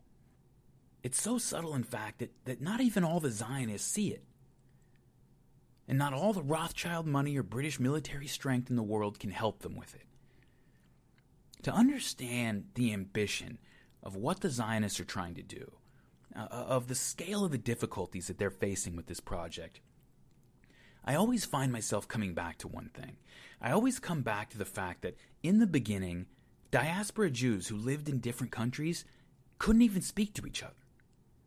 I don't mean they weren't on speaking terms. I mean they literally cannot speak to each other. An English Jew and a Ukrainian Jew they, they, they can't communicate with each other because they don't speak the same language. You know, this part of the story, what I'm about to talk about, it's another one of those issues like the Dreyfus Affair in the last episode where there are 10,000 books written on the t- couple paragraphs that I'm about to talk about, um, it, it, where it's so fascinating. There are so many angles and connections that, that I have to ruthlessly force myself to keep it short because I'll get carried away. You know, I'll find myself ranting four hours from now, realizing that everybody's turned me off and I haven't made it out of 1920 yet. So I'll try to keep it short, but please just bear with me because I love this part of the story. So the Zionists are trying to draw together this community, right? They're trying to get people who have lived for generations in foreign cultures to identify with each other, to see that they are a culture unto themselves. Now, this isn't something that you can just impose from the top down, right? In the beginning of this episode, we, we talked about some of the difficulties inherent in this project. You know, it has to be compelling enough for people to feel it. They can't just think it, it has to hit them where they live. You know, they have to be willing to sacrifice for it, to subordinate their other identities to it. The Arab nationalists are engaged in this same project and facing some of the same obstacles, but at least all the people that the Arab nationalists are working with all speak Arabic. Enough of the Hebrew language had been preserved to allow rabbis to recite memorized passages from the Torah, but no one spoke it. Jews spoke the languages of the countries that they'd settled in. You know, Hebrew was just a sacred language used in religious rituals, sort of like Latin is today in the Catholic Church. Well, except that, at least with Latin, enough of it's been preserved that you could speak it if you wanted to. You couldn't do that with Hebrew. You know, only the memorized syllables of the sacred passages had been preserved, without any memory of the syntax or, or the linguistic structures which underlay the language and related the parts to the whole. Now, all this wasn't particularly interesting to Theodore Herzl and the original political Zionists. You know, they just weren't that interested in it. I said that it was so subtle that many Zionists didn't see it. The political Zionists didn't see the importance of it. Now, they weren't against it, but their concern was you know, their concern was finding a place to call their own to get the Jews out of Europe. That was the more immediate concern. That's what the political Zionists were focused on. But there were others, you know, coming from slightly different places relative to one another, but, but who were of one mind and being more interested in reviving Jewish culture than in just drawing borders around a piece of land and calling it Jewish. Now, most of them still favored the creation of a Jewish political state eventually, but, but they were focused on the role that it might play as a spiritual center of the Jewish people around the world. The leader uh, is sort of the guiding light of this brand of Zionism, Asher Ginsburg. He's better known by his pseudonym Ahad Ha'am. Now, Ha'am, he didn't even wish to see the diaspora Jews migrate to Palestine, not all of them at least. You know, he felt that the Jewish people had been a moral and ethical beacon in the world, that they should remain out in the world, that they might be able to reclaim that position as a moral and ethical beacon if, if the Jewish people, wherever they lived in their various countries, were able to look to Jerusalem again. You know, sort of, sort of the way that Muslims look to Mecca, that this might spark a, a Jewish revival by being a center of scholarship and pilgrimage. He wanted to rebuild the Jewish presence in Palestine less to be a political home for ethnic Jews than to be a spiritual home for Jews around the world. So these cultural Zionists, they saw nationalism as a sort of as a sort of back door, you know, to, to reconnect Jews to, to, to their Jewish heritage, to Judaism and Jewish history. Of the same mind was another Russian and a friend of Ahad Ha'am's, a man named Eliezer ben Yehuda, and that's who I want to talk about right now. As a young man, ben Yehuda was on track to become a rabbi, as his parents hoped, and he was pursuing his studies to that end when he was exposed to early Zionist writings. Now, Ben Yehuda was a brilliant linguist. He was already speaking his native Yiddish, Russian, French, and German fluently when in his early 20s he departed the rabbinical path and left to study in Paris. Now, at one point during his stay in Paris, he met a Jewish man who was visiting from Jerusalem, had lived there for a long time, and he tried to engage him in conversation. See, before the Zionist migrations to Palestine ever began, there had been a small religious community of Jews from all over the world who lived in Jerusalem and mostly survived on donations from abroad. It's a little commune in Jerusalem of Jews from all over the place. Now, since these pilgrims often spoke different languages, they would use scraps of rudimentary Hebrew to try to communicate with each other. You know, but it was it was more of a really simple pidgin language and a functional language on its own. It had scraps of other languages just sort of thrown in, and yet Ben Yehuda found that he was able to communicate basic ideas well enough to hold a conversation with this man from Jerusalem in Hebrew, and a light went on that marked one of the milestones in modern Jewish history. At that moment, Eliezer ben Yehuda decided that any sustainable revival of Jewish culture and identity had to include a resurrection of the Jewish language, not Yiddish, but the real language of the Jews, Hebrew. He devoted his life to this project. Uh, there were many people in the early days who thought it would just be easier to teach everyone Russian or German or Yiddish, but, but he knew that they were not seeing the whole picture. Okay, Ben Yehuda knew that it, it couldn't just be about drawing lines on a map and a few government buildings and an army. After the Roman Empire fell, the buildings still stood, you know, and, and, there were writings and people who could tell you how the whole thing ran, what the public offices were, and how to conduct various orders of business. And, and people tried again and again and again to jumpstart the Roman Empire and get it working again, but there was just something missing. All the buildings and uniforms and documents and offices and people were all still there, but it was like a corpse of a man who only just a moment ago had been walking around and talking, but is now just laying there inanimate. You know, there was something vital that had departed. You can keep a body on artificial life support for a while, but, but you cannot fake life once the spirit has gone out of it. Now, Ben Yehuda somehow knew that a bunch of Jews walking around Jerusalem speaking German or Russian would never be an independent and vital organism could only ever be a Frankenstein monster just, just waiting to run out of juice. Now, look, I don't want to give the wrong impression, okay? Don't mistake me. A lot of people contributed to the revival of modern Hebrew, all right, besides Ben Yehuda. But, but he provided the motive and ideological drive and direction, insisting upon it. when many people did not see the point. You know, if anyone is most responsible for the revival of the language, it's Ben Yehuda. This is one of the most extraordinary parts of the story, if you ask me. And, and, and putting this part in here, you know, I was looking for parts that I had to cut out because this thing's long enough as it is, and I just could not bring myself to get rid of this portion. I really do think it's too important. With everything that's about to happen, with, with everything that's already happened leading up to this point, the revival of modern Hebrew gives you a taste of how committed some of these folks were and, and, and what was really going on. Not just in their heads, but in their hearts. You know, a lot of people look back at the early part of the Zionist story and they see they see colonialist plotting and disregard for other people and violence and racism and deception and, and all of those elements exist. They're all there. And you do the, the history a disservice if you ignore or downplay them, but but you also do the story and everyone involved in it on all sides a disservice if you ignore the very real idealism and, and the romantic heart that was beating at the center of the Zionist movement in these early days. I mean, here we have a group of people who set to work reviving a dead language. Why? Because it was important to them. That's it. They didn't have to, but they did. And they didn't just make it up either. They did their best to puzzle out the syntax and the structures of ancient spoken Hebrew to, to try and determine how they might have said words that didn't exist in the days of the Roman Republic. You know, that effort had about as much accuracy and success as you would expect from something like that, but the point is they took the time. They put the work in. They didn't have to, but they did. And now a language that had literally zero native speakers left in the world. Zero it was a museum piece, like, like 10,000 other dead languages that we'll never hear, of peoples whose names will remain forgotten. And this language became the language of the Jews in Palestine. I mean, this is going to take me off the tracks a little bit, but have you ever seen one of those action movies where, you know, a hero is getting beaten down by the bad guys? About two thirds through the movie, he gets captured or something, and they have him tied up in a chair, maybe, and the bad guys are beating him up and kicking him and punching him and there's always this cliche scene where they're where they're kicking him and beating him and he's holding on to a picture of like his wife or his daughter or his sweetheart back home and it keeps getting knocked out of his hand and he isn't even defending himself because he keeps just doing everything he can to get that picture back and trying to keep his eyes on it and he gets it back and gets kicked again and it flies out of his hand and he crawls in the dirt after it and just as he gets a hold of it he's kicked again i know it's kind of a silly picture but it kind of reminds me of that it really does.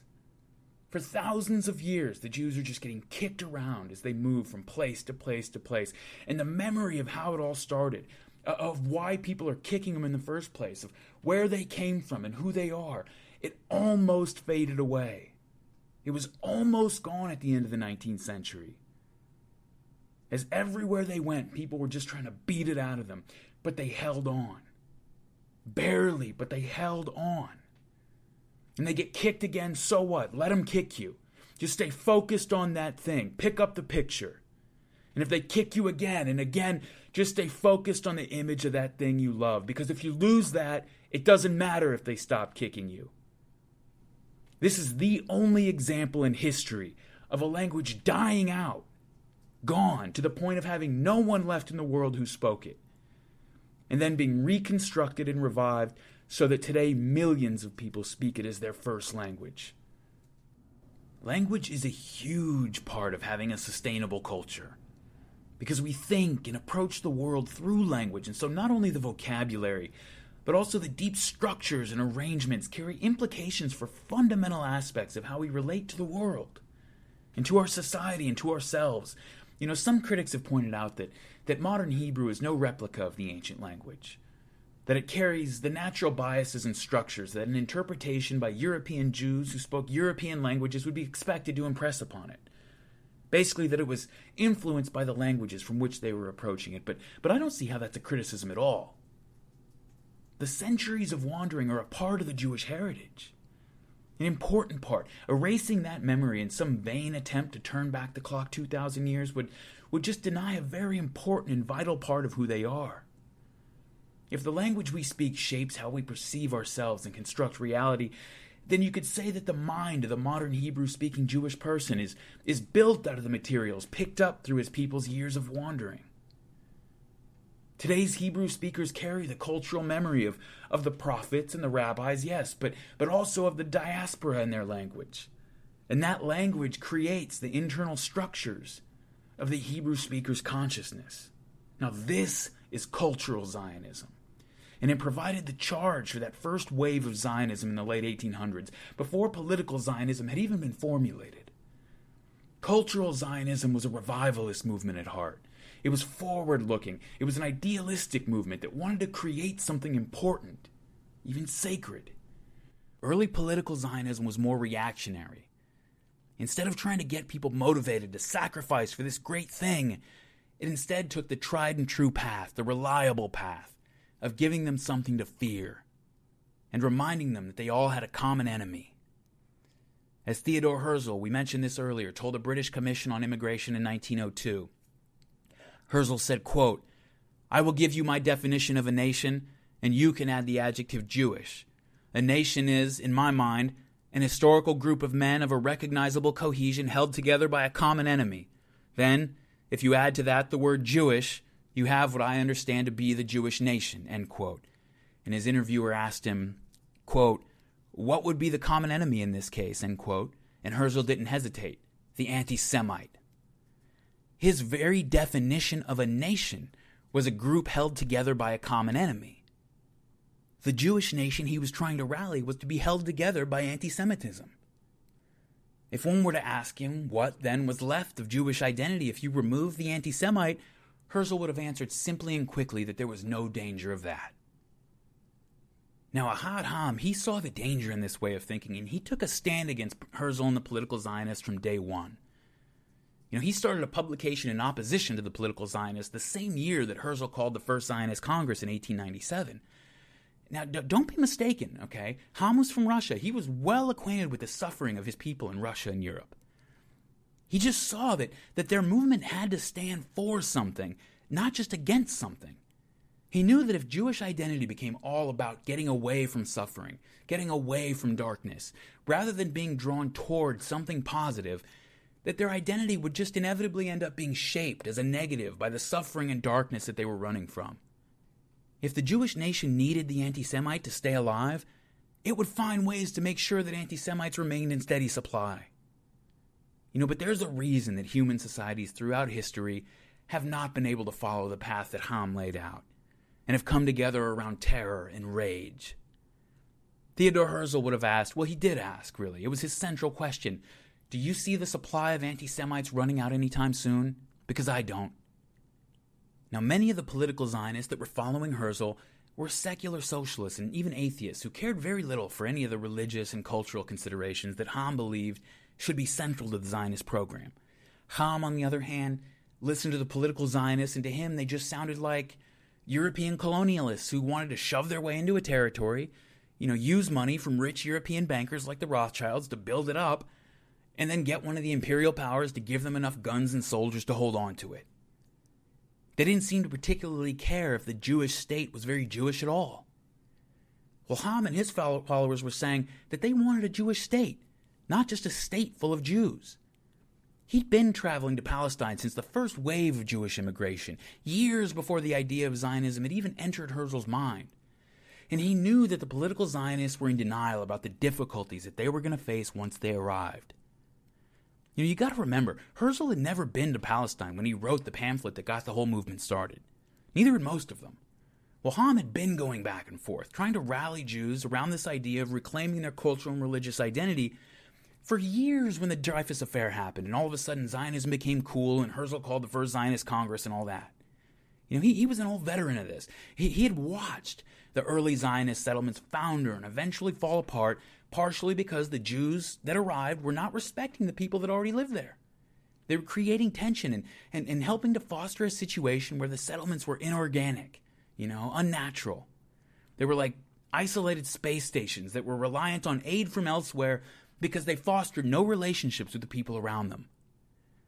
In an essay written way back in 1891, six years before Theodore Herzl called the First Congress, another part of which I quoted in episode 1, Ha'am tried to alert his fellow Jews to what he was seeing in Palestine. Ha'am wrote, quote, We must surely learn from both our past and present history how careful we must be not to provoke the anger of the native people by doing them wrong, and how we should be cautious in our dealings with the foreign people among whom we return to live, to handle these people with love and respect, and needless to say, with justice and good judgment. And what do our brothers do? Exactly the opposite. They were slaves in their diasporas, and suddenly they find themselves with unlimited freedom. This sudden change has planted despotic tendencies in their hearts, as always happens to former slaves. They deal with the Arabs with hostility and cruelty. They trespass unjustly, beat them shamefully for no sufficient reason, and then even boast about their actions. There's no one to stop the flood and put an end to this despicable and dangerous tendency. Our brothers indeed were right when they said that the Arab only respects he who exhibits bravery and courage. But when these people feel that the law is on their rival's side, and even more so if they're right to think that their rival's actions are unjust and oppressive, then even if they are silent and endlessly reserved, they keep their anger in their hearts. And these people will be revengeful like no other. End quote. Now, when Ahad Ha'am wrote this, there were still very few Jews living in Palestine. So the incidents that he's referring to were isolated. But it was the approach that worried him. It was the carelessness and the aggression that, that the British, as we just saw a few decades later, would blame for helping to instigate the Nebi Musa riots. Well, Chaim Weizmann was the man who helped bridge the gap between the two Zionist camps, between the political and cultural Zionists. He was a great admirer and a follower of Ha'am. He passionately embraced the goals of the cultural Zionists as his own. At the same time, he knew that Herzl was right about Europe. He knew that Herzl was right about the world. The world didn't want them, and why would it? People said that Jews were foreigners, that they were interlopers, and you know what? Weizmann would have said that they were right. We are foreigners. We don't belong in their countries. We belong in our homeland and nowhere else. The cultural and political Zionists battled over the approach and the focus of the movement throughout the pre war period, with Weizmann often serving as the go between and peacemaker. After Theodor Herzl died in 1904, political Zionism moderated a bit as Weizmann pushed an approach that still retained the political Zionist emphasis on establishing political power, but, but focused on creating an independent and sustainable Jewish culture in Palestine. Things like building a university were near and dear to Chaim Weizmann's heart. At the same time, another group began to gain prominence, and this group would very soon come to dominate the entire movement.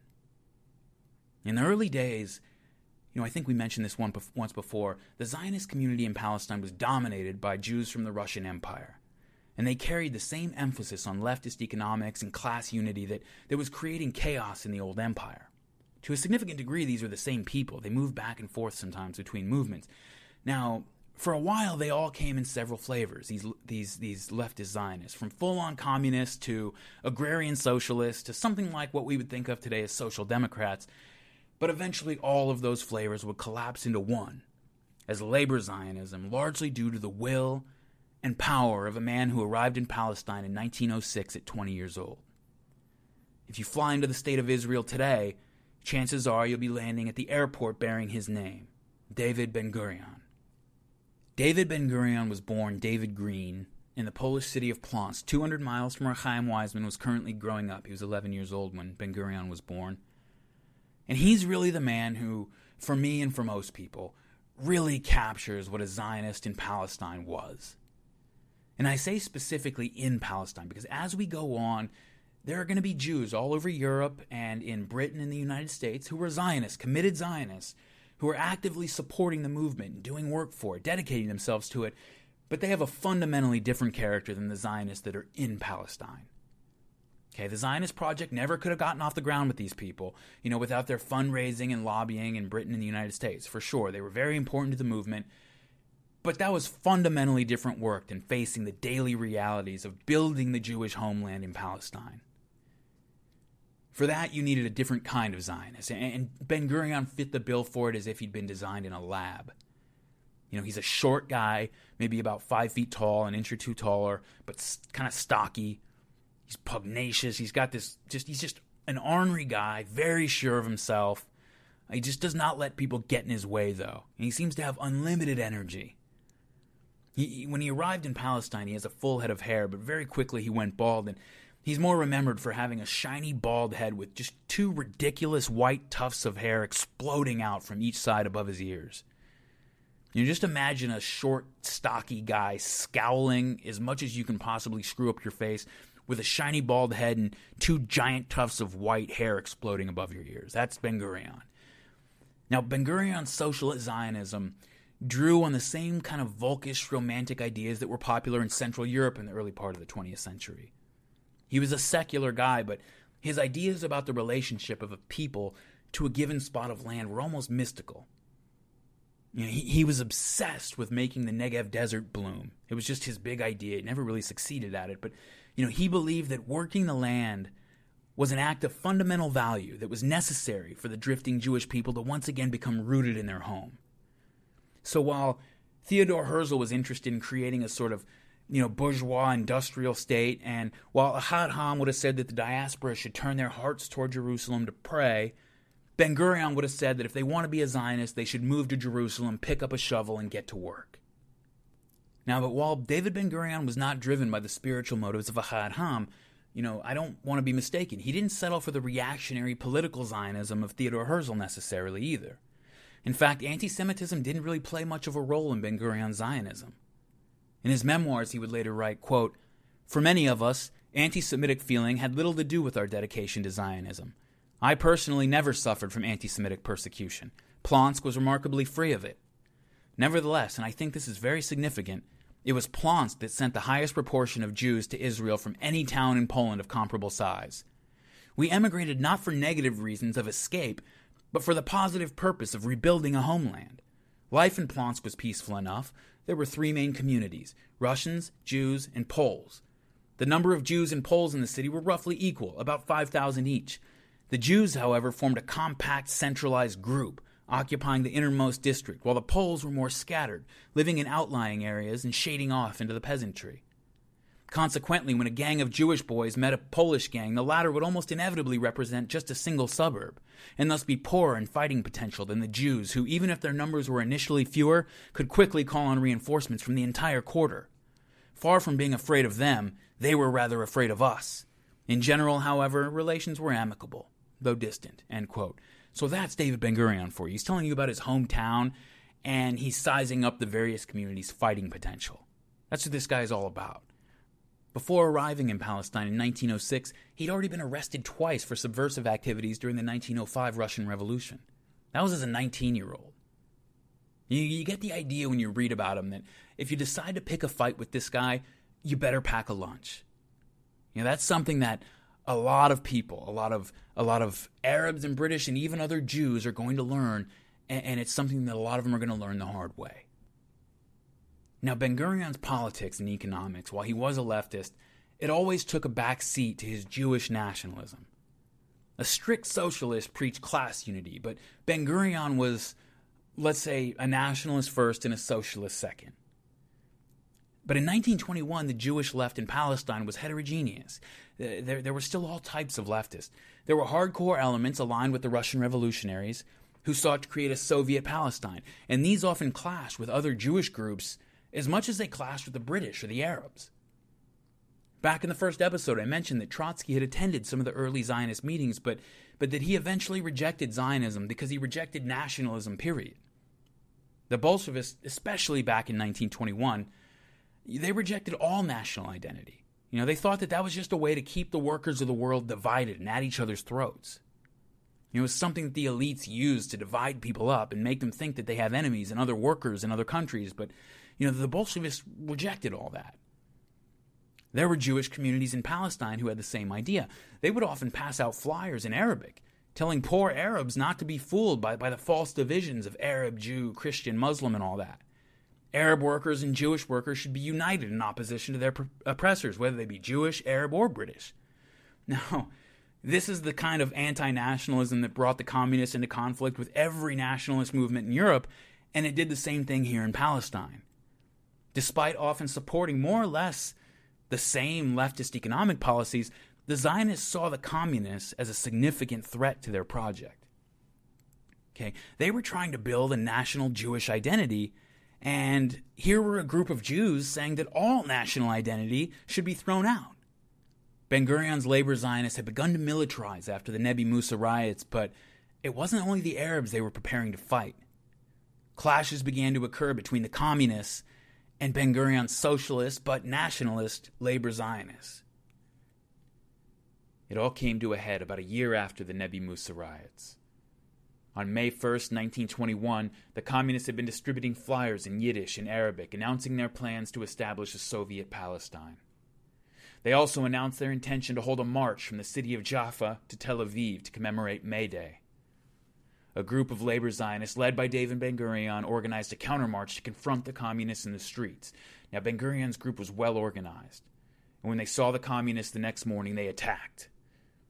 A huge fight ensues, and the British police rush in, but they're very quickly overwhelmed. There just aren't enough of them. Muslim and Christian Arabs from the nearby neighborhoods take up sticks and go to help the police against a group of communists who've been pushed to a sand dune. That fight grows into a huge riot, and just as it had during the Nebi Musa festival, the cry goes out that the Jews have come to attack the Arabs. Within a few hours, violence in the city becomes general and soon spreads to nearby towns and villages. Arabs took to the streets and attacked Jewish shops and homes, thinking that they were under attack. Many innocent Jews were targeted, but the fact that there were actually organized Jewish militia units running the streets and retaliating against the Arabs seemed to reinforce this idea that there was a planned attack by the Jews. You know, as always in times of chaos, the worst of the worst seemed to find room to operate. Jews who weren't even involved in the protest marches were set upon and killed by Arab gangs.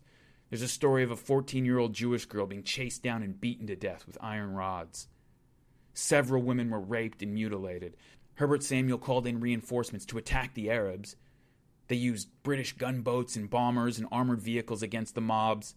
And, and, British soldiers used machine guns and aircraft to fire into Arab crowds, and this opened the way for Jewish militias to organize their own retaliations. Now, these Zionist militias attacked Arab civilians, and the reports of each side's attacks on the other can hardly be told apart. Quote, Jews were shot and stabbed in the narrow lanes. Atrocities were committed by both sides, and some Arab women lying wounded in the fields were seen to have their breasts sliced off by Jewish colonists. End quote. You know, there are vicious people in the world. They exist everywhere, but they tend to just collect like sewer water in conflict regions like this. The problem is that when people feel threatened, they lose interest in discerning the intentions of individuals on the other side. You know, how nuanced are you really going to get? Uh, think about it. If a riot occurs and people from the other side beat a 14 year old Jewish girl to death with rods, or if you're an Arab who hears about Jewish colonists slicing off the breasts of Arab women, how likely are you to care that it was only a few psychos on the other side doing it? You're just going to want them all to get out of here. These problems didn't exist before they came. You know, again, the worst of the worst have a way of dragging conflicts down to their level. You see it in just about every single asymmetric and irregular war. The most ruthless and brutal elements do something that enrages the other side, and then the most brutal elements from the other side returns with an atrocity of their own, and that escalates the conflict even more. And with every new outrage by the other side, the most aggressive, the most militant elements on your side gain more and more followers and seem to make more and more sense. The riots went on for a week. When it was over, 47 Jews had been killed and 48 Arabs were dead. Hundreds were wounded. The Jaffa riots sent another shockwave through the British administration and the Zionist movement, only this time some of that shockwave started to be felt in the upper reaches of the British government. Since the Nebi Musa report had been suppressed, most of the British government continued to believe that things were going well in Palestine. When the Jaffa riots broke out, they seemed to come out of the blue for most British officials. They were shocked to hear that in the wake of the disturbance, British police found hundreds of rifles, tons of explosives and fuses, and hundreds of bombs which had been smuggled into the country by the Zionists. They didn't know what to make of that. The government sent an investigative committee to go look into the incident, and the report it generated just shocked the British officials who received it. Just like the suppressed Nebi Musa report, the report on the Jaffa riot states that the immediate cause of the violence was the attack on Jews by groups of Arabs, but also, just like the Nebi Musa report, the committee stated that the more general causes had to do with the Arabs' very real fear that they were being pushed out of their country by the British at the behest of the Zionists. Now, most British officials just did not know what to make of this. You have to remember, this is a backwater at the time. It's not the center of you know geopolitics the way it is today. You know, hadn't the British repeatedly said that they had no intention of displacing the Arabs? Hadn't the Zionists said all along that they only wished to make a home alongside the Arabs in Palestine? Why were the Arabs being so paranoid? Well, the committee said if the Arabs thought Zionism meant losing their homes, it's because that's the message they were getting from the Zionists themselves. Whatever the British government thought, the Zionists seemed to believe that the British had agreed to help them take Palestine from the Arabs and establish a Jewish state. Now, the High Commissioner Herbert Samuel, if he had any lingering doubts, became firm in his belief that it was madness to hope that the Arabs were ever going to agree to be ruled by European Jews in a Jewish state. Until now, he had kind of hoped, you know, just like Chaim Weizmann had kind of hoped, and, he would continue to hope it after this. He, he's not in Palestine. He doesn't have to deal with the reality the way Samuel and some others do. You know, he hoped that the Arabs' nationalism wasn't really that deeply felt and that maybe they would eventually give it up when they saw that the British and the Jews would be bringing a lot of money and wealth into the country. But after Jaffa, he realized that this was never going to happen. The Arabs' desire for independence was just as strong as the Zionists. So now he imposed limitations on Jewish immigration, announcing that the number of immigrants would be limited, determined by the ability of the country to socially and economically absorb them. He began to push measures for a binational state one which would include and be jointly governed by both Jews and Arabs. He thought this was the only practical way forward. Samuel was speaking directly with other high ranking British officials, and he knew that the inflexible insistence on an all Jewish state was becoming a danger to the Zionist project as a whole. And his officers around Palestine were telling him that, that, that the Arabs were beginning to wake up. They were beginning to realize that they were facing an existential threat. And so, partly to alleviate the fears of the Arabs, but, but also partly to reassure the rest of the British government that no mixed messages were being sent, Samuel went out of his way to make the British position very clear. About a month after the Jaffa riots, on the occasion of the king's birthday, Samuel gave a speech in which he stated plainly that, quote, the British government has never consented and will never consent to a Jewish government being set to rule over the Muslim and Christian majority, end quote.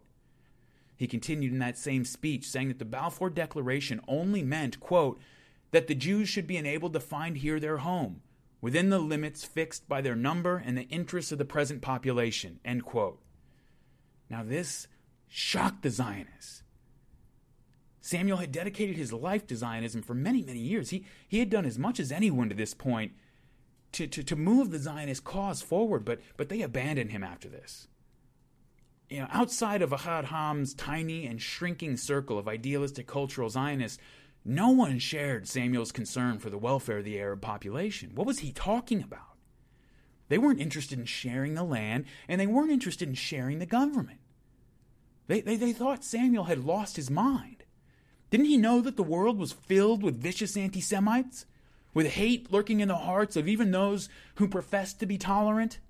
Didn't he know that the only way that the Jews would ever be safe was when they had a state of their own, with their own government and their own army? Including the Arabs would defeat the entire point. You know, I think it's important, probably at this point, to remember that, that while Herbert Samuel was an assimilated upper class British Jew, you know, with, with, with a comfortable life in Britain, who hadn't really had to deal with the kind of anti Semitism that some others had, most of the Jews in Palestine were from Russia and Eastern Europe, where things had been much, much more difficult. You know, and there's a cultural divide here. Samuel's probably never had to deal with what some of these Russian and Eastern European Jews have. They had a more immediate sense of the threat, and they lacked Samuel's commitment to humanitarian and liberal principles. Arthur Ruppin, one of the founders of Tel Aviv, a day after the speech, he wrote, quote, Herbert Samuel, who was a sort of god to the Jews in Palestine only yesterday, has now become a traitor to the Jewish cause in their eyes. End quote. He was called a Judas by one member of the Zionist Commission. I mean, can you imagine? He's devoted his life to this cause. Almost universally, the Zionists in Palestine and abroad as well were, were uncompromising. They were completely dismissive of Samuel's attempts to address the Arabs' concerns at all. They, they thought he had lost his mind. The Jewish elected assembly in Palestine issued a declaration saying that, quote, the true contents of the promise of the British government do not allow for the incidental interests of the present population of the country to affect the life and historic aspirations of the Jewish people. End quote. You know, I told you we were going to get to watch this ambivalence, these two forces play out in one man, and this is really where it happens. Samuel's steadfast determination to hold on to his liberal principles is met with not just with outrage, but with incredulity by the Zionists. They just have no idea what he's trying to do. They don't understand. You know, I should say, by the way, that, that when I use the word liberal here, it, it's not in the modern American connotation, associating it, you know, vaguely with the Democratic Party and whatever passes for leftist politics in the United States. Everywhere else in the world, liberal has a more general meaning. When people speak of Herbert Samuel's liberalism, they're talking about his commitment to principles like equal treatment under the law, individual liberty, participation in government, things like that. Now, most Zionists were just dumbfounded that Samuel would extend these principles, which were fine in London or Paris or New York, that he would extend these principles to the Arabs. What was he talking about? You know, the way they saw it, betraying his own people in the name of a principle that the Arabs were manifestly incapable of even understanding made him a sentimental fool at best and a traitor at worst. The writer John B. Judis, in his book Genesis, about Harry Truman and the development of Zionism in the United States, he describes the dynamic of this period. He says, quote, British Zionists took a condescending view of Samuel's efforts. Harry Sacher summed up the prevailing opinion, quote, and this is Harry Sacher, one may guess that Samuel's somewhat old fashioned liberalism is peculiarly sensitive to the appeal of a majority. There has probably always been within him something of a conflict between the Jew, desirous to help in the creation of his national home, and the liberal, haunted by the phrase self determination. Now back to Judis. Sacher was in effect writing off Samuel's attempt to adhere to the principles of democracy as old fashioned. A Zionist publication in Britain, the Jewish Chronicle, put Samuel's efforts in an even starker context. And now quoting from the Jewish Chronicle, quote, Imagine the wild animals in a zoological garden springing out of their cages and killing a number of spectators and the commission appointed to inquire into the causes of the disaster reporting first and foremost that the animals were discontented with and hostile to the visitors who had come to see them. As if it were not the first business of the keepers to know the habits and dispositions of the animals, and to be sure that their cages were secure. For the second time in a year, Jews were dead at the hands of Arab rioters. That much was true. And for the second time in a year, a British investigation had found that the Jews had provoked the incident with their belligerence and hostility toward the Arabs. 47 Jews were dead, and the British responded by saying that the Zionists needed to dial back their rhetoric and moderate their expectations. With Samuel seeking reconciliation and compromise with the Arabs, the Zionist leadership decided the British could no longer be relied upon to fight their battles for them.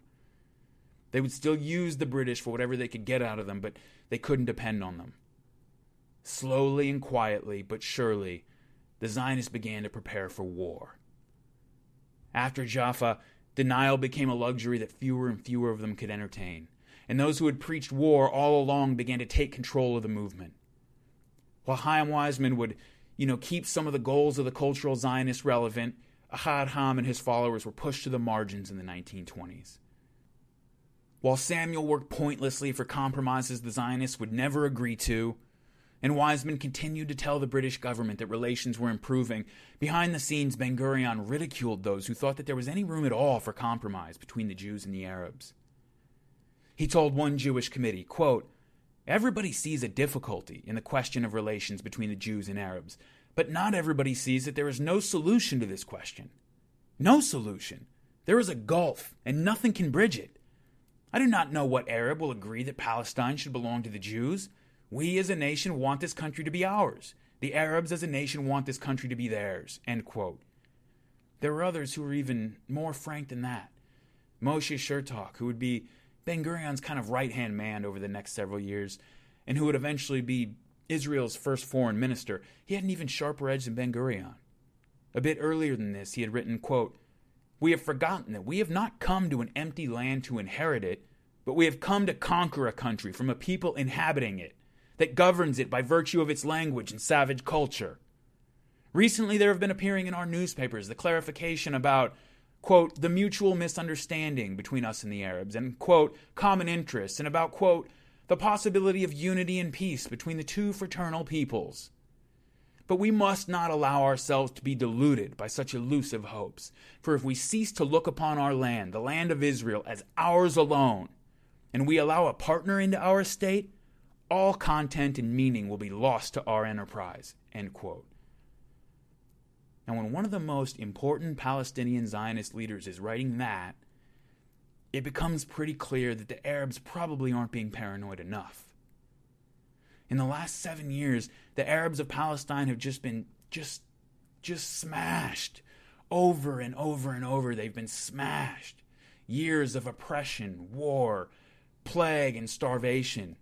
With, a third of their population dead after the war, and the rest traumatized beyond measure they think they've outlasted the disaster and they're ready to move forward, only to have the French and the British come in and tear apart their hopes for independence.